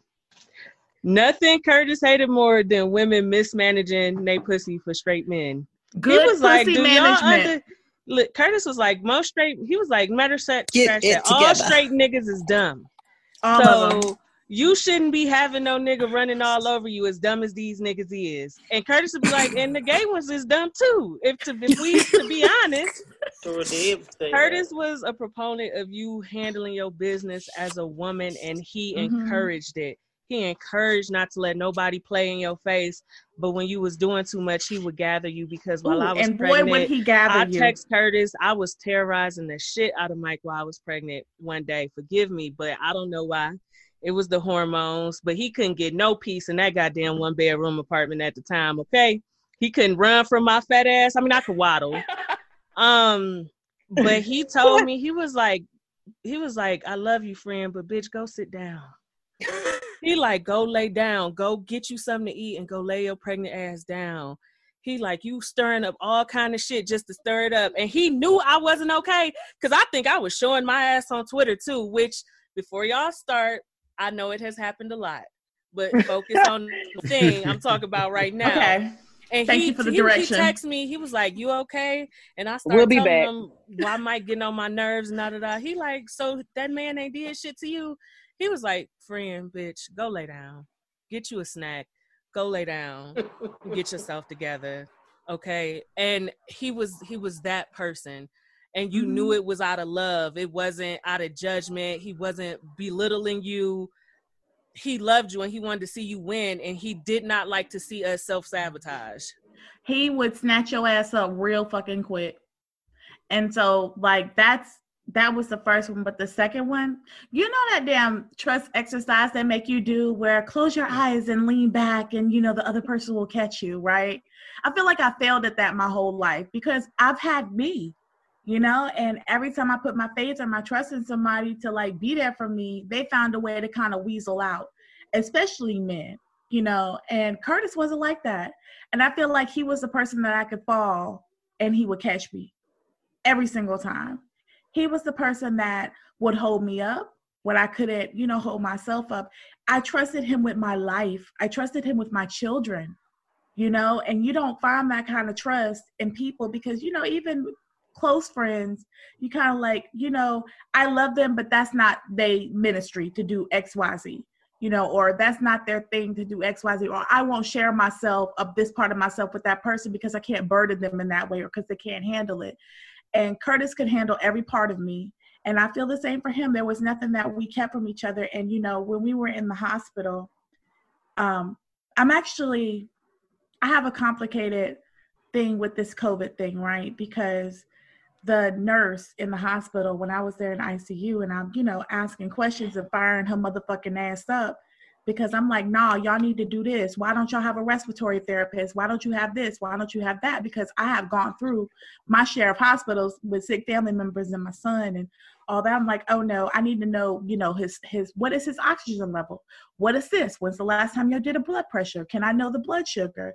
You know, and I did this when when Kosha was I was like, you go get some rest. You know, I'm I'm here. We gonna get this together, right? And she looked at me and she said, I think your friend was lying to you about how sick he was. And I said, he would never fucking lie to me. Never. He would never lie to me about his. Maybe he didn't know how sick he was, but please don't play in my face about he didn't tell me how sick he was. And for a couple of weeks after, I was like, maybe he didn't tell me. But now, with because the way that his body shut down, it had to be something bigger and it had to Yeah. be COVID or something because it's tearing niggas up out here. Yeah. And the nurse was like, I don't understand how he didn't have diabetes, he didn't have this, he didn't have that, but now everything's shutting down. Somebody's lying, sis. And I'm like, but it's not him. He wouldn't Right. lie to me. And I believe that. And I believe that with my heart because he didn't lie to me. And we have been friends over 10 years. Not one lie the whole 10 years. Didn't She had not untrustworthy eyes anyway. Bree. She did. You kept was- fucking saying it too. I told you. this nigga here Every man. time this bitch would, would open her mouth to say something, here go Kosha. Her eyes, it's not, they not right. nothing. No. She was like some um older. I feel like she was some kind of Caribbean older lady. She Mhm. like, no, he's he's a very sick Mhm. boy. And I said, listen, bitch, you finna be a very sick bitch if you don't get the fuck up out of my face. Like, Yeah. you gonna have to. I'm gonna show my ass in here.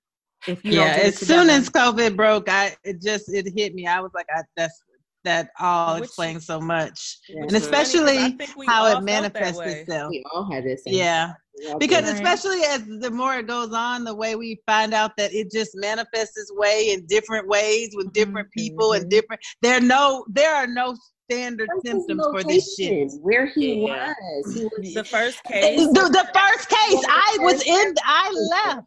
right, right? there. I left when the first case. I was on a plane, and Lee texted me, and he the text me that someone there had tested positive with it. And at the time, I was like, "Ooh." You know, but I didn't think. But then when this started droning on, and then I just we started watching how it's just how it just in the black community is so many different things. It's stomach aches, it's stuff like you know, just all of that. It just Let me tell you, it's an everything ache, okay? yes, An everything ache. Mhm. Everything. And it it's like I just feel the protection of him because honey, when I tell you I was in the hospital room, I laid on him, I held his hand, I kissed on him, I, I laid beside him in the bed, I was on him, and I could have gotten really sick potentially. Mhm. Kosha too, you know? And we didn't. We just didn't. And I feel like that was his final, like, girl, I'm gonna give you this, okay? Like And I I know was- we not doctors. I get it. Right. You know, Right. But I think we we understand and have enough to know your kidneys don't just shut down overnight. right. nope. No, they don't. You, uh, He had just been to the appendicitis or doctor like whatever the week he had been, before. and that's what I was Yeah. also saying. Like I know they took blood work. If his if his numbers were that bad, why didn't it show up in his blood work? They the would have mo- admitted him immediately. Immediately. Sure. Right. Mhm. Yes. It just. Right. I mean, we we can't guess ourselves to death. They Right. that orange piece of shit lied about everything, and Mhm. so we don't even know if the nurses knew what to look for. Honestly, at Right. that point. Well, they they probably thought it wasn't a real threat. Well, they all said that, you know, they even say that now, and they keep saying, you know, it's been here since the fall, and doctors had been thinking it was the flu, you know. And even then, you know, I was like, did he? Because he thought it was the flu. That's ex- and that's what the doctors had been telling them that you know, because they didn't have nothing else to go on, because there wasn't no Right. fucking protocol set in place to even do shit. It still ain't. Mhm. Well, Yeah, yes, still they're- well, yeah, they're too busy trying to kill niggas right now. They'll get back to the pandemic. Yeah. Right. Well, that's killing niggas too, so they ain't really working that hard on it. Somebody said- That's true. I think it was Twitter or something. It was like, well, what happened to the pandemic? They said it's halftime it's the racist show. Right. Yeah, that's they a that's a tweet he best- Third quarter. that's a start. tweet he would have sent to us, and we would have been. Oh straight. yeah. Exactly. we love you, Curtis. Yes. So much. We do. so very much. So very much. we Very, miss very you. much. We miss you. Your impact have- will be continue to be felt forever because I've gay side stories will be up Listen. forever. A success in everything you put your mind to. Um, I never wanted a time machine so to be real so bad in my life. Listen, Um, Right. Man. but thank you like you impacted so many lives so quickly too like it, it just you were and i'm grateful i'm grateful for the people you shared with me Mhm. um because i love them like i love you and one day on the other side i hope you get to tell me about some shit you would have did differently with the network like you did good, girl, but I would have did it like this. I, And I- don't meet you I with want- notes, baby. Them Yeah, heavenly. I, You know I he's look- taking notes. I will look for. I look forward to that conversation one day, but not too soon because I still got some Like, points let's to not- prove down here. I pray that when he got to heaven, my best friend Brandy passed away in 2017. And honey, I hope that when he got to heaven, she just embraced him with open arms. Like, what you doing here, nigga? All right, come on, let me show you around, type shit. Let I the hope he got shade to- begin. Right. I hope he mm. got to be with his grandmother, who he loved so dearly, you know, and who he talked about all the time and about how much he missed her. I just hope that he found the peace that sometimes was elusive to hear him while he was on this earth. Yeah. So on that note, I guess we're gonna close this out, and I'm like reluctant to close it out because uh, this was his baby. This podcast was his baby, and for this to be the final episode doesn't feel right, um, at all. But just know that he gave his heart and soul to this podcast. His listeners were his everything. he always strategized about how he was going to do more for you, what he could offer you for merch, what he could offer you for experiences, how we could elevate the podcast to the next level, the next level. You know, he was so excited about being on that news and um, show in my in Seattle because he's like, this is the beginning of the next level, and the next level was some shit we would always talk about, like. But um, I want to thank you all for for gathering. I know life is busy, especially in the pandemic. Everything is a pandemic's fault, for God's sake.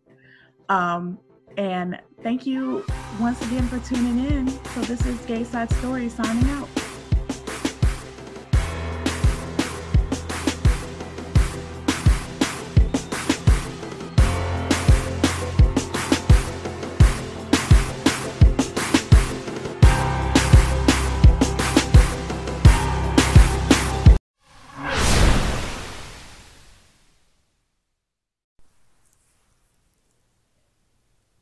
Curtis will be missed. Bottom line. He was funny. And it was it was always great to have him on single simulcast. He cannot be replaced. You know, the world is excuse the cliche, it's dimmer without him. I know he means so much to, to everybody. Regardless of whether you're a podcaster or a listener, just just a friend, just somebody on the timeline. It's just he'll be missed. And I hope that all of us can make him proud as we move forward.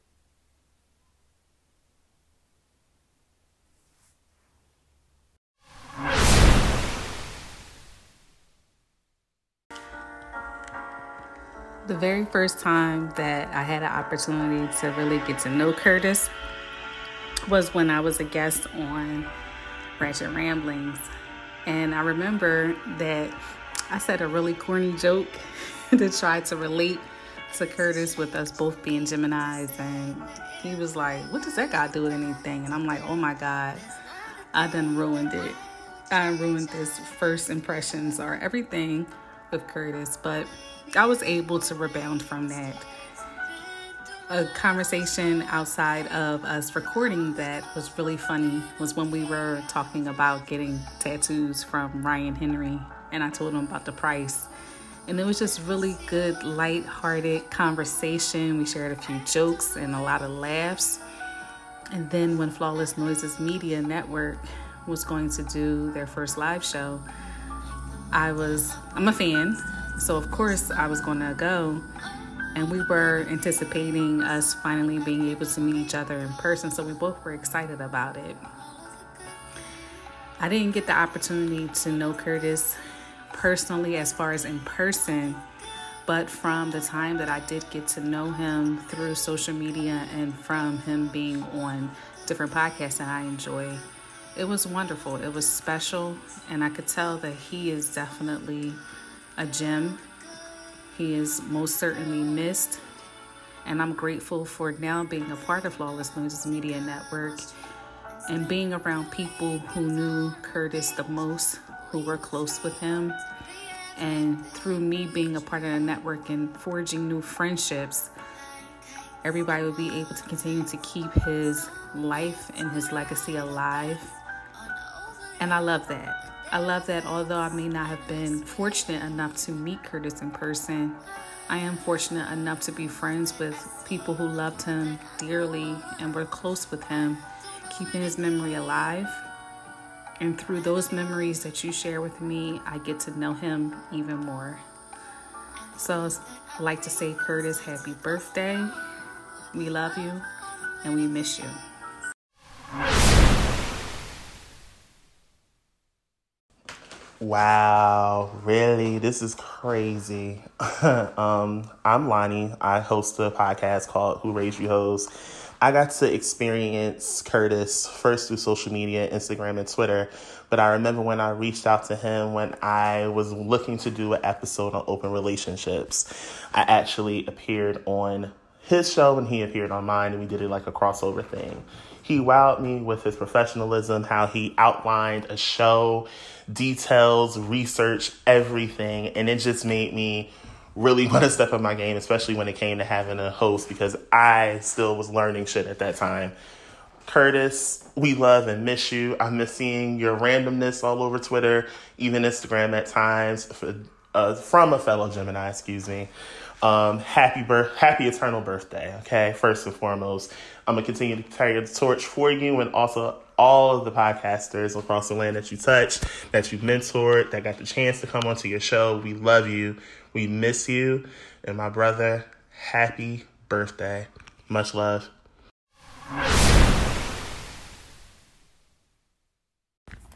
This goes out to you, Curtis, missing you every single day. You know, some of these memories that uh, I have of you are some of our conversations kind of just like in passing. And all I keep thinking about is the joy and the laughter that you would bring to me in every waking moment that we would have kind of conversation or consultation about something that's going on. Makes me think about the first episode that you ever asked me to be on of Gay Side Stories. And how you were like, bitch, just you gonna read me you're gonna read me, you're gonna be able to tell me all this stuff about myself, and you were not prepared for what was getting ready to come out of my mouth. And I didn't even realize at that time that I had that level of awareness of, you know, astrology, you know, all the spiritual stuff, because um, I'm still a baby myself. And you always instilled that confidence in me to keep going and saw a passion that I had. And for that, I'll be ever grateful every day. Um, and every time I'm starting to get something together for the podcast, um, reaching out to Candace, reaching out to the Mystic Ass Moments chat. I think of you. And I always wonder how your spirit is doing and if you're proud of the work that we're doing down here. All we want to do, all I want to do is continue to exonerate, live your name, and make you proud and make flawless noises uh, as huge as you always knew that it could be. Um, so thank you for all of your inspiration. Thank you for all of your love.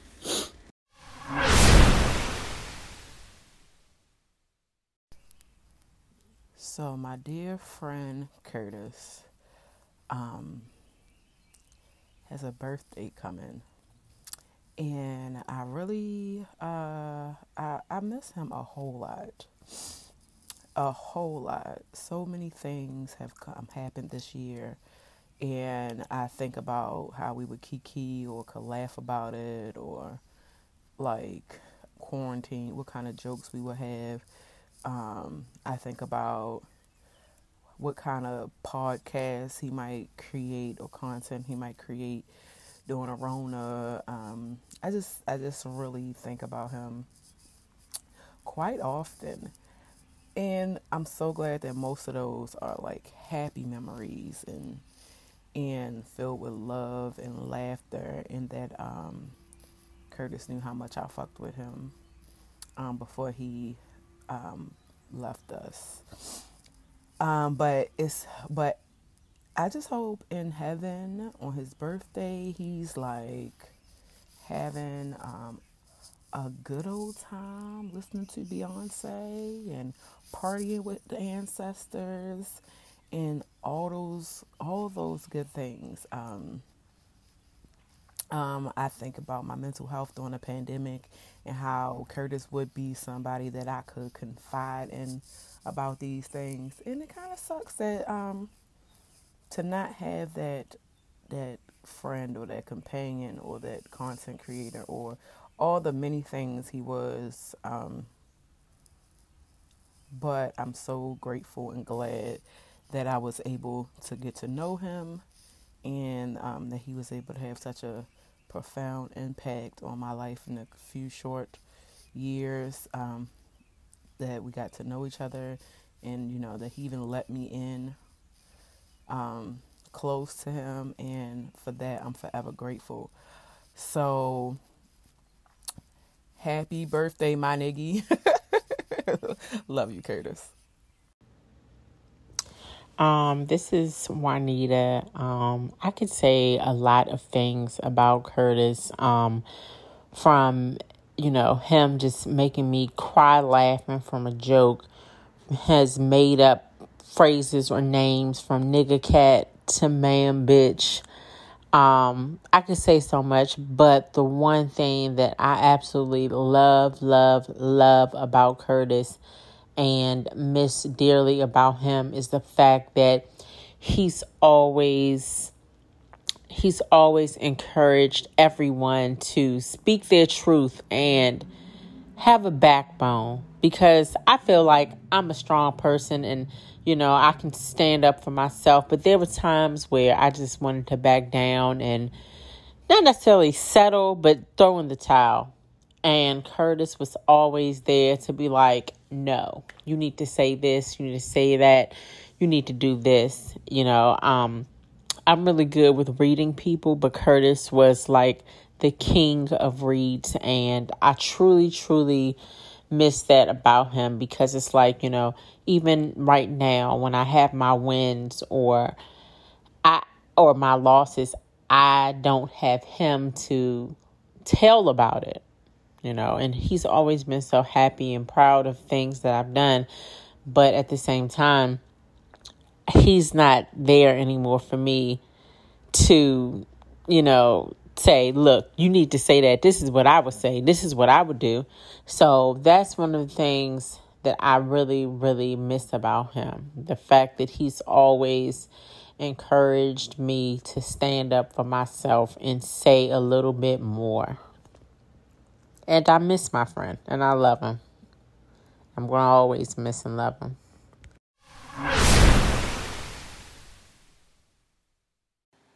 This is So So Lovely from the Bad and Boozy podcast, and I'm here to talk about my friend Curtis. Um, Curtis is more than just a podcaster, a guest of the show. He was actually a really good friend. Um, last conversation that we had was me planning to take him to have tacos when he made it to California or made it to my area. So, um, I'm actually still looking forward to that in a weird way. Um, even though his physical presence is no longer here, um, I just look forward to having a good kiki over um, tacos and tequila and thinking of my good friend Curtis. Um, what can I say about him or memory that I have or something that I'll remember of him? Um, I have a hard time thinking about that because I don't think of Curtis in the past tense probably never will. Um, even though he's absent in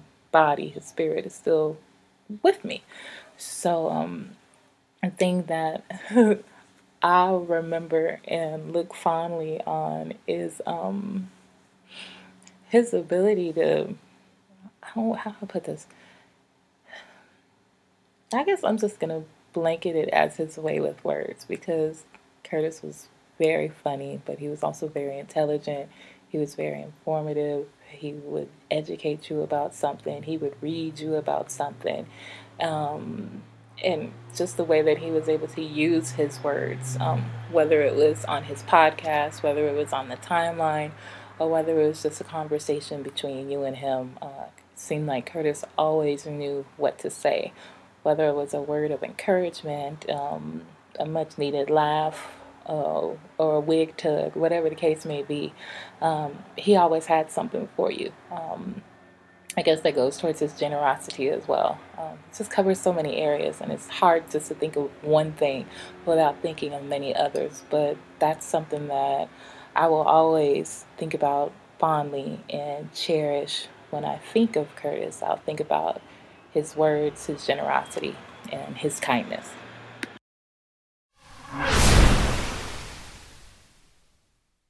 Hey, this is Stephanie, host of the Mocha Minutes podcast.